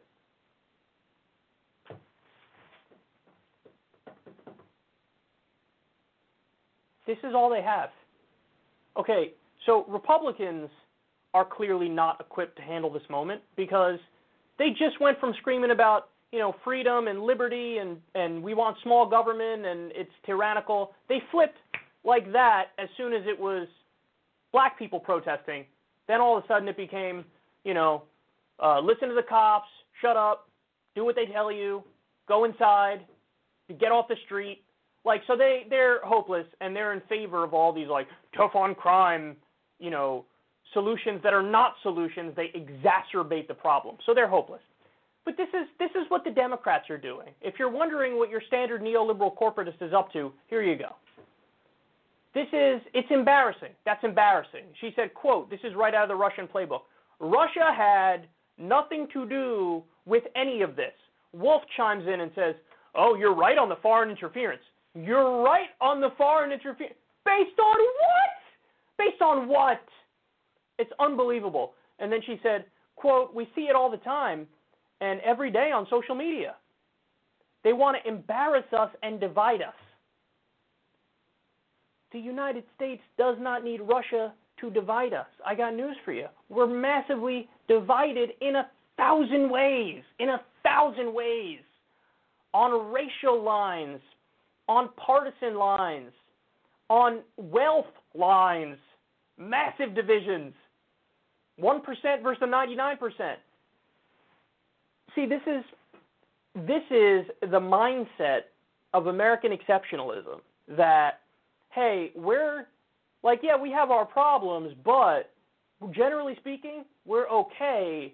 If anything gets a little too out of whack, let's just blame it on a foreign agent, a nefarious foreign force.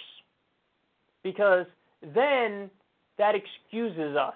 Then that means it's a little bit out of our control, and there's nothing we could have done to change it. I mean, it's a nefarious foreign actor messing with us. So that's where you put your emphasis. That's where you try to address it. Do something there, not we got to go after Russia because they're the ones who are creating this thing here. None of that is true. But if she didn't say that, then she would have maybe had to acknowledge the fact, as the brilliant Dr. Cornel West said, that Black Lives Matter started under a black president with a black attorney general. And maybe the administration that you were part of needs to take some responsibility for doing Dickie McGee's acts when it comes to police reform. You know, we have the solutions, we have the answers. Isn't it stunning? In all the segments I've seen, uh, minus the Cornel West one, which was brilliant, and credit to CNN on that one. But all the other chatter on the, the major media outlets, nobody's bringing up solutions to any of this stuff. Nobody is. Nobody's saying the campaign zero reforms, and broken windows policing, have community oversight, limit the use of force, independently investigate and prosecute, community representation for the cops, representation, body cameras on the police that they're not allowed to turn off under penalty of law, new training to de-escalate, end for-profit prisons, demilitarization, fair police union contracts. I'll add on top of that, end the drug war. The, like these are the conversations we should be having, but neoliberal corporatists are so detached from any real attempt to fix the system now that they just go right back to the same thing they always go to whenever there's any problem at all about anything. Russia, it must be Russia. When Trump got elected, Russia. It's got to be Russia. It's got to be Russia. In the case of Hillary, she said Russia, James Comey, the FBI, racism, sexism, deplorables. She got a laundry list of stuff that she was uh it's everything but, you know, but me and but us. That's the move here from the neoliberal corporatists. We can't own the fact that our country is broken and falling apart and corrupt beyond imagination and a hardcore authoritarian oligarchy. Can't own that, so we got to pawn off some of the blame. Pawn off some of the blame. It's all, it's got to be Russia's got to be involved in this in one way or another. And this is the mindset, by the way, which allows the U.S. to further, you know, cement the ideology of American exceptionalism among the Democratic Party and the Republican Party, and also leads to further tensions abroad, leads to more war, leads to more military spending. Because what are we going to do? We got if Russia's if Russia's causing all this chaos, well, we better spend more money on the military budget to make sure that you know we can take them on if need be.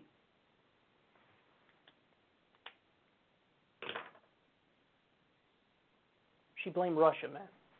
She blamed Russia. Blamed Russia.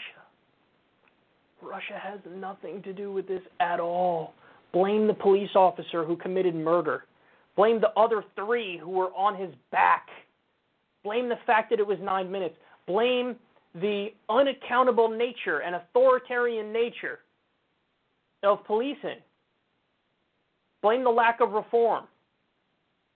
Blame the fact, shoot, blame the fact that we have a pandemic and an economic depression and we don't even have UBI and there's going to be a crisis in this country, unemployment over 20%. All these things are homegrown. Because this country stopped making rational decisions a very long time ago. I don't know if we ever made rational decisions. But all the bright spots now are going away as well. So it's us. It's us. Own it so we can change it. But they don't want to change anything, which is why they don't own it. You could say, oh, this is just stupid of them. No, it's deeper than that. It's not just a stupid thing to say. If it's, it's an attempt to deflect blame, which allows us to not really address substantively the things that need to happen. We need to reform the police, but we also need to make this country a hell of a lot more equal. We also need to fight income and wealth inequality, do UBI, have universal health care. These are things we have to do. None of that's going to be addressed if the entire conversation is based around let's blame a nefarious foreign agent.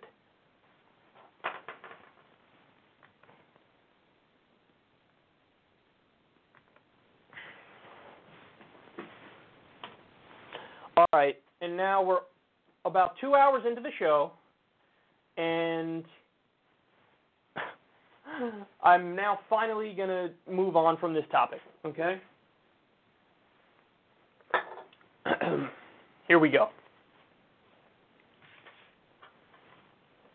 So, President Trump just signed an executive order against Twitter. Um, here he is explaining why he did it, okay, and then I want to come back and give you a little bit more information about what's going on here. Therefore, today I'm signing an executive order to protect and uphold the free speech and rights of the American people. Currently, social media giants like Twitter receive an unprecedented liability shield based on the theory that they're a neutral platform, which they are not, not an editor with a viewpoint. My executive order calls for new regulations under Section 230 of the Communications Decency Act to make it that social media companies that engage in censoring or any political conduct will not be able to keep their liability shield. That's a big deal. They have a shield. They can do what they want. They have a shield. They're not going to have that shield. My executive order further instructs the Federal Trade Commission, FTC, to prohibit social media companies from engaging in any deceptive acts or practices affecting commerce. This authority resides in Section 5 of the Federal Trade Commission Act. Okay, so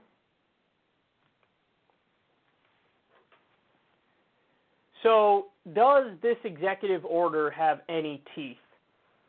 Not really. Now, there actually is logic to what he's doing here because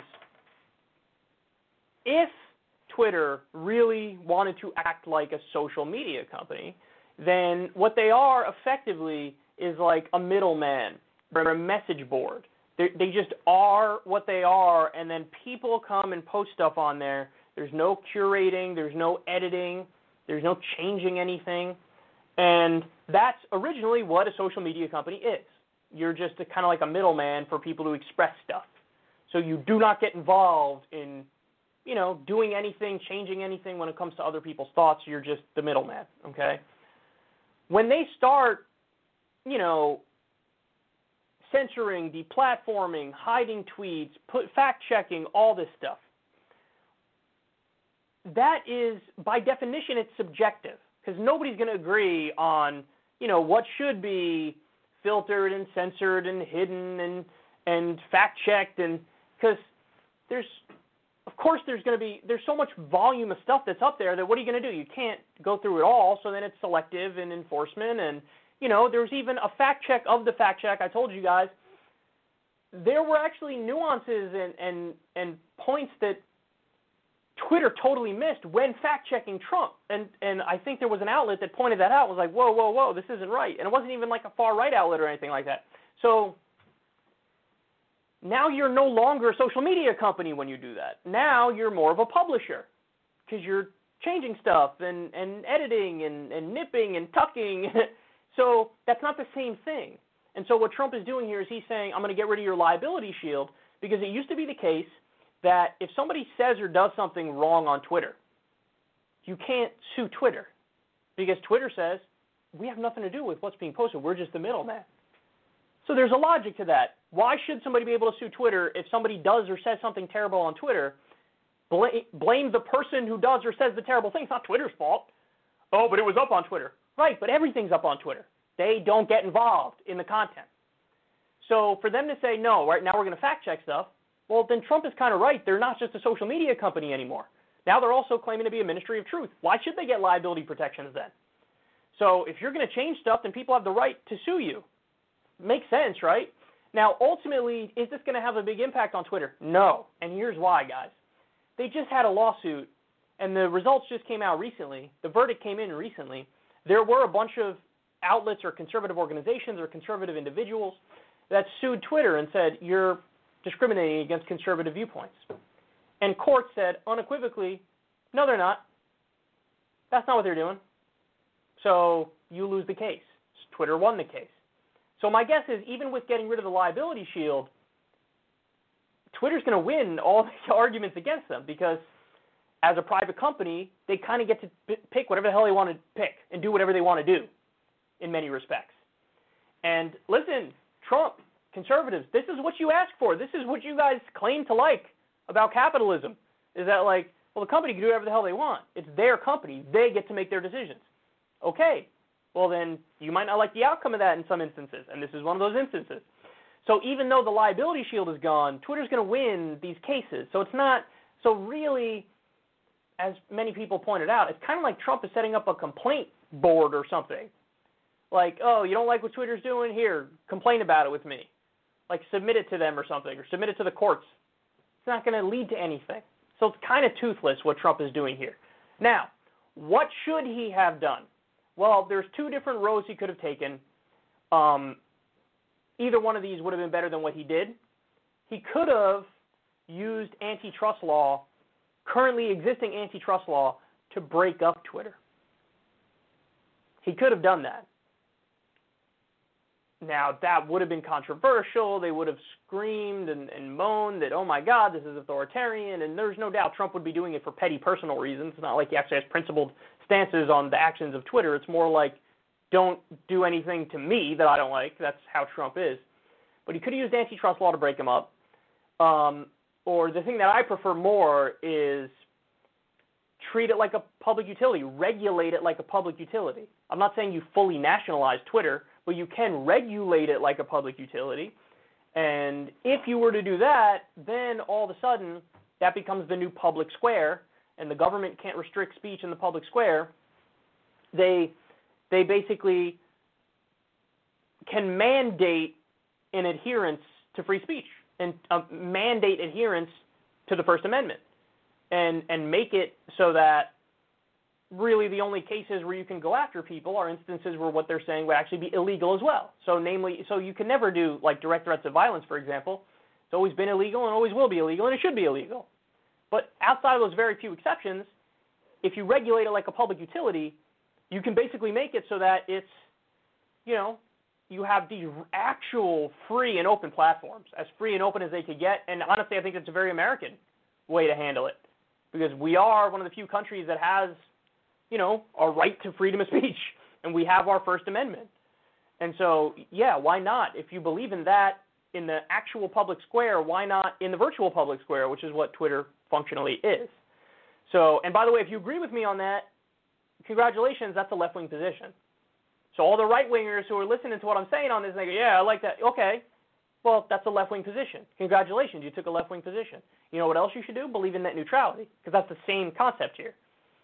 So um, I this he didn't really do much here. He could have done a lot more. He didn't do it, and uh, it just it just kind of shows how Trump is. He barks, he moans, but in many ways he's just really ineffectual. Like he with um with what's happening in Afghanistan. How many times has he been on Twitter? We're going to get out. We're going to get and then he just doesn't get out. Why? Cuz the generals are like, "We're not getting out." And he's like, "All right, we're not getting out." Like it's he's just a cuck.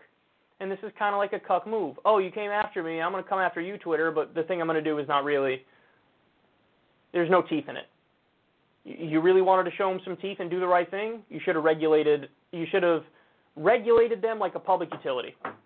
Um, that would have been the way to go, in my opinion.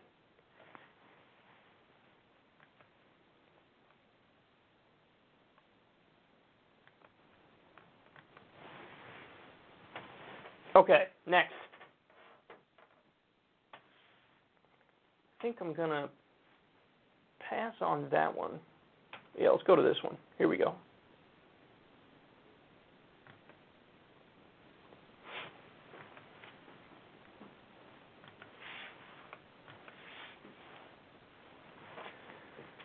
This is uh, a pretty big story that dropped last week, but it's been overshadowed, understandably, by everything that's going on.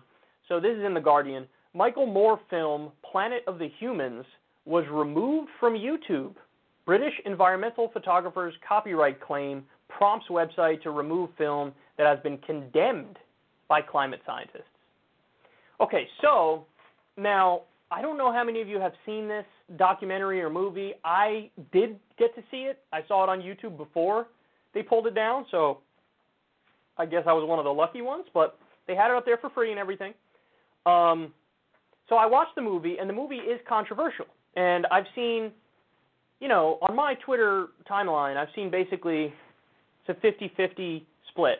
Like 50% of the people are defending Michael Moore and saying no, the movie's correct, and then you have another, the other 50% are basically saying like, no, it's not correct. There's a lot of factual errors in there, and he's actually inadvertently helping, you know, the climate science deniers by doing this movie because in the movie he attacks like the the green industry, the renewable tech, uh, the renewable energy industry. So now, what's my take on it? Well, listen, I'll say up front, just so everybody understands. Well, One of the areas where I'm not an expert, okay? I, I mean, is environmentalism and the climate. I'll just admit it up front. Like usually the issues I know more about, I know more about war. Um, I know more about the economy. Um, I know probably more than your average person when it comes to environmental issues and climate science, but um, it is not, I don't know as much about environmentalism and the climate as I do about war and as I do about the economy and many other issues. Now, but having said all that, my take on the movie when I watched it, it was kind of mixed.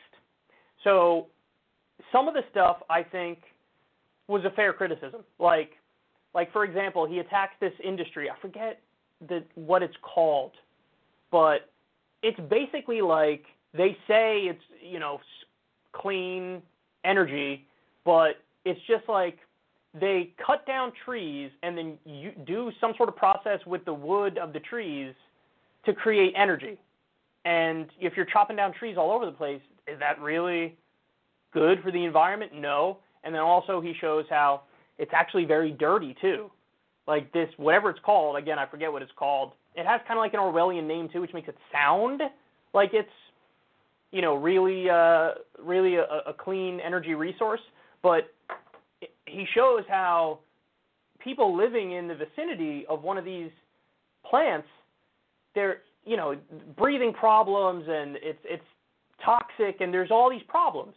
So like that's an example of something in the film that I'm like, oh okay, so I didn't know about that. There are elements of the environmental movement, and this is the crux of the film, that the environmental movement and the green movement that a lot of that is just as bad as um, the fossil fuel industry because the way in which we get there, we actually end up using just as much uh, oil or gas, create the green technology, if that makes sense. I hope I'm not butchering this in a thousand ways.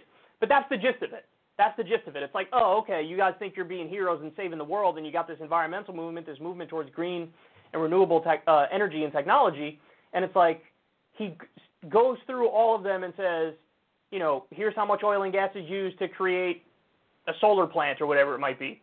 Here's how much is used to create this other form of what's supposed to be green energy. So in other words, the green energy is not really green, and ultimately it gets it it benefits the fossil fuel industry, and then he tries to show like, and leadership in the green movement knows this, and he's kind of portraying them as like sellouts.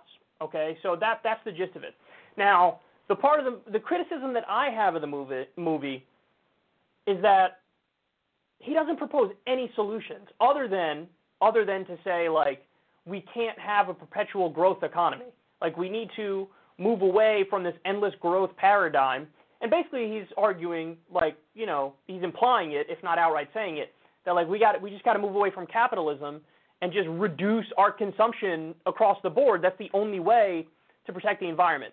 That's the sense that I get what he's arguing. But really, that's implied. There are no actual arguments as to what to do to fight back against climate change and to do the right thing. And like, there are no solutions presented.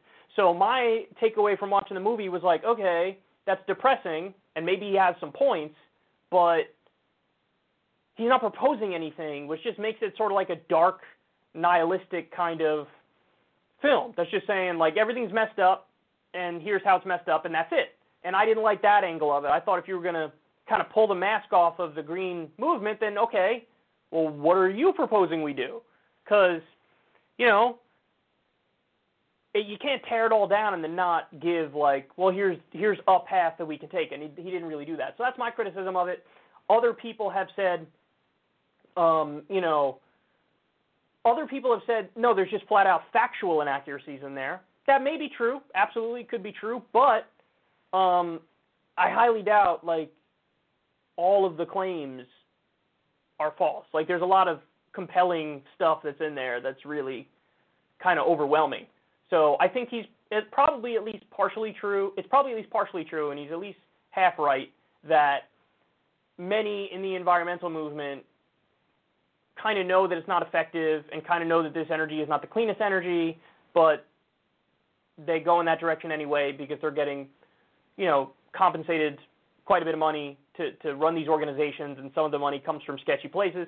So I think some of it's true, but I, I also think that there's plenty of people who are run-of-the-mill environmentalists who are like, they mean really well and they think they're doing the right thing, and it's a little bit too much of a broad haymaker punch at everybody involved in that, I think. But anyway, so as you can tell, I have mixed feelings on, on the movie. You guys can feel free to, I don't know if you've watched it or not, but watch it and then, you know, comment on it and tell everybody what you think because it's, it's very controversial. But, but, now we get to the actual point of this segment. Having it pulled down is total BS. Total BS. And as somebody who's a content creator on YouTube, I can tell you this is weaselly horse crap when you say, oh, I'm going to do a copyright claim against a tiny portion of the movie. A British photographer is doing a copyright claim. They probably only show the picture for under 10 seconds. And he, the whole movie's being taken down as a result of that. I hate this stuff. I hate it.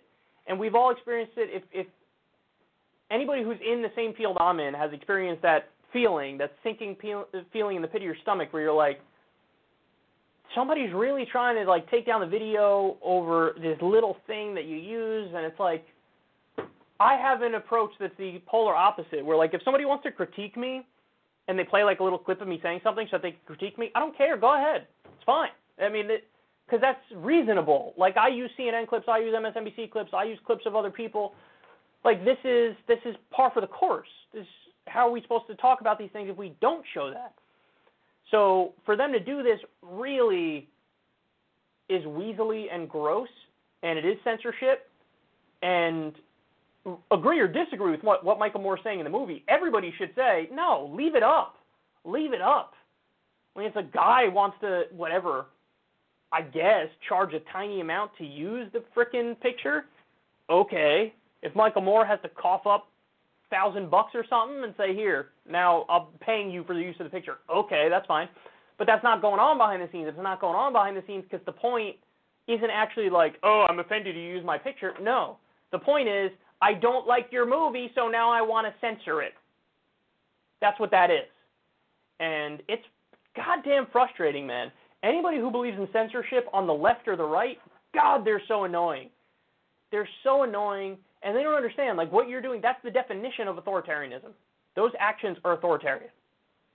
When you want to shut up viewpoints you don't agree with, even if the viewpoint is egregiously wrong, that doesn't give you license to just try to totally take it down, which is what they did. So listen, agree or disagree with Michael Moore on the movie. Um, it should definitely be left up, and they're correct to say this is censorship, and that's exactly what they're trying to do to him. And so if it starts like this, there's no end to it.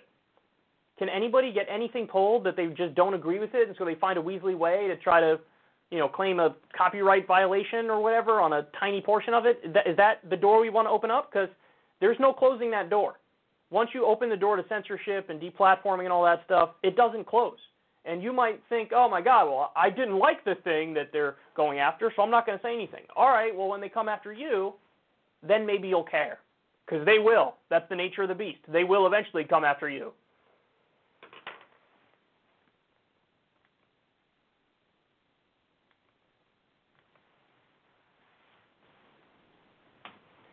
Okay.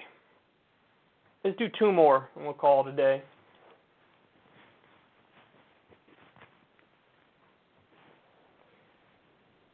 So while the country uh, was burning, and there were protests and riots and looting and and all types of stuff going on, police violence, wanton, brazen, authoritarian, tyrannical police violence.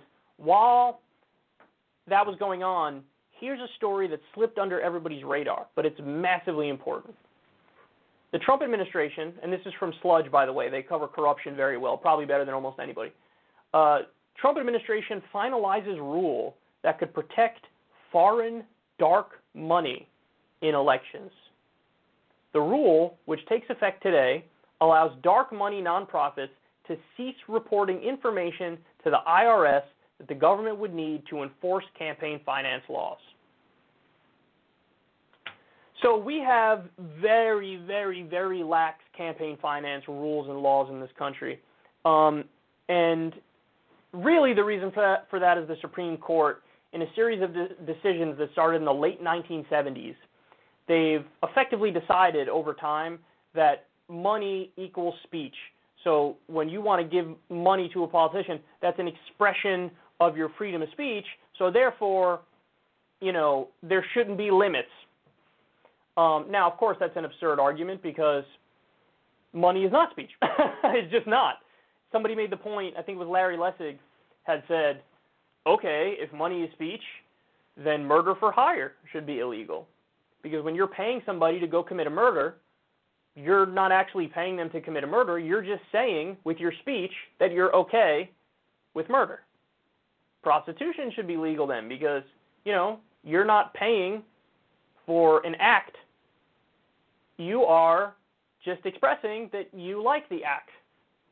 I like sex here. That's, you know, that's what that is. So, but in other contexts, everybody understands the idea that money is speech is ridiculous. But when it comes to money in politics, all of a sudden, they go, no, no, no, money is speech. So you're just, they're trying to legalize bribery and corruption, and they've effectively done that. Now, there are still some rules as to how it works and what the limits are, what the caps are, but there's always workarounds. And so the, it used to be the case that nonprofits, okay, they had to report any anything over like five thousand dollars. They had to report the source of it, and so then we would know who's really involved in these nonprofits and who they're giving money to, and so what are the motivations for a lot of the actions of these politicians. Well, now they don't even need to report it, which means people could donate over five thousand dollars a pop. People could donate whatever they want to these nonprofit groups, the nonprofit groups can donate to the politicians, and like it could all be, you know, whatever, fill in the blank, a Chinese billionaire, an Israeli billionaire, Saudi Arabia, Russia is, you know, the, they corporate Democrats love to fearmonger about Russia. Well, hello.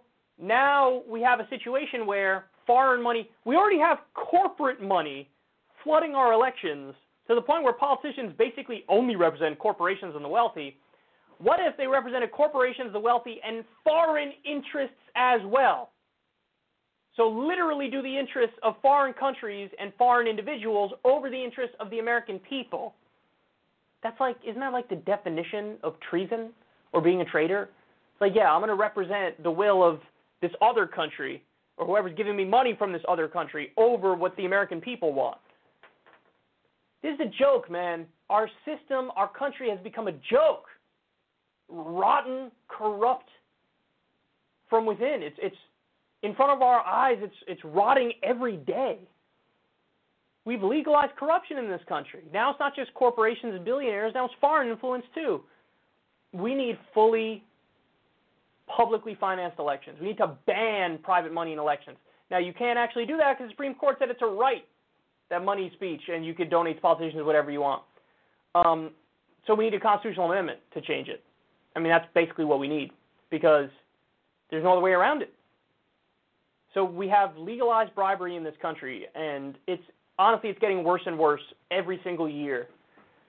And the Princeton study from like 2014 or wherever it was has never been more relevant that your government doesn't represent you, and we could we could track it with these the actions that they do, the policies they pursue, what they implement versus what your will is. But they do represent the wealthy. So now it's going to be they represent the wealthy, they represent corporations and foreign big money donors. So there's quite literally an international elite of uh, a, 1% at the international level, which is going to run everything. I know it sounds Alex Jonesy, but this is as clear as day. There's no conspiracy in this at all. The conspiracy is just out there in the open. So keeps getting worse and worse, guys. I wish I had some positive news to give you, but when we don't keep our eyes on the government and when we don't keep them in check and when we don't let them know who's really the boss, there's no limit to what they try to get away with.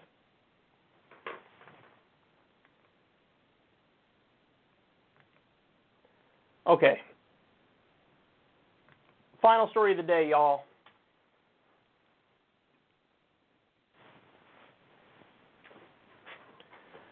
I just want to give everybody a quick update on the state of the election. I know there's a lot of chaos happening right now, um, all across the country, all these major cities. I've seen wanton, asinine, authoritarian, tyrannical police violence against peaceful protesters that drove me nuts. I've seen rioters destroy small businesses, which broke my heart. Um, that shouldn't be happening. So there's a lot of stuff going on that's you know really depressing. I mean, on top of what sparked this all, which is brazen police violence of what they did to poor George Floyd. They murdered the guy in broad daylight with the knee in, in the back of his neck for nine minutes. I mean, now mix all that with the fact that there's a Great Depression right now, there's a pandemic. Um, everything's falling apart. Everything's falling apart. So, with that being said, look at the newest numbers on the presidential race. Current Real Clear Politics average 155 days before Election Day. Biden 48.4, Trump 42.5. Okay, so that's a pretty decent sized lead. This is 155 days before the election in 2016. Clinton 44, Trump 42. So now Biden has a much bigger lead on Trump nationally than Hillary did at this time leading into 2016, the 2016 election. He's in trouble. Trump is in trouble. Now you guys know I've been I've told you guys on this show for the longest time. Um, I thought Trump would beat Biden. There was like an 80% chance that Trump would beat Biden. I really thought that. Um, but there are caveats because the world is a complex place. And the caveats were bar some extreme scenario. Well, guess what? This is as extreme as it gets. You have a pandemic, over 100,000 thousand Americans dead from the pandemic. Probably millions who have actually had the virus. I know the official numbers over a million, but not over two. But I think in reality, millions and millions of people probably had the virus. The official numbers are always lower than the real numbers. So you have a pandemic, you have an economic depression, you have over 20% unemployment, you have up to 43 million Americans going to lose their health insurance because they're losing their jobs. On top of all that, the spark that lit the wildfire was the police brutality. We are looking at a situation right now where Biden doesn't have to say anything, Biden doesn't have to do anything. Trump could lose just based off the fact that everything's falling apart. It's that simple. Trump this could be this could be an anti-Trump election in the same way that when 2008 came, it was an anti-Bush election. Now, Trump has only been in office four years, Bush was in office eight years, but people hated Bush by that time. If everything continues to degrade, like we're seeing, deteriorate, like we're seeing, and it probably will, very likely will, run a ham sandwich against Trump, and the ham sandwich would win. And, like, listen, this is how much I think Trump is in trouble. At this point in time, if you had Amy Klobuchar against Trump, Amy would be the favorite. If you had Mayor Pete against Trump, Mayor Pete would be the favorite. If you had Lincoln Chafee against Trump, Lincoln Chafee would be the favorite. I'm not kidding. You could be you could have all the political skill in the world and and you could be really clever and a brilliant strategist and have great political instincts. But if the country's freaking falling apart and it is, doesn't matter. Doesn't matter. Because there are some elections that are just change elections. Anything but that, anything but that, anything but that.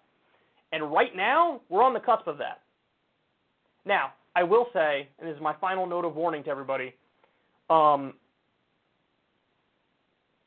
this is so volatile, anything can happen, man. Anything could happen. It, things could change so quickly that Trump wins in a landslide. So I give you all this information, I give you these numbers with an asterisk here, which is it's so volatile and it can change in an instant. And so this segment I'm giving you guys right now, it only has a shelf life of like a week. then I have to come back next week and give you my state of the race feeling at that point in time based on all the evidence at that time. But as of right now, yes, Biden. I have I have the numbers at in my mind. I told you guys last time it's 60-40 Biden the favorite. I'm now ticking that up. As of right now, Biden is a 65% favorite in my mind to win the election. Um, now, again, that's subject to change, but as of right now, that's where we stand. Trump's in trouble. He better get a move on, or else he's going to be gonzo. All right. We are done, baby. I love you guys. Everybody stay safe out there with the pandemic and with all the protests and whatnot. Love y'all, and I'll talk to you soon. Peace.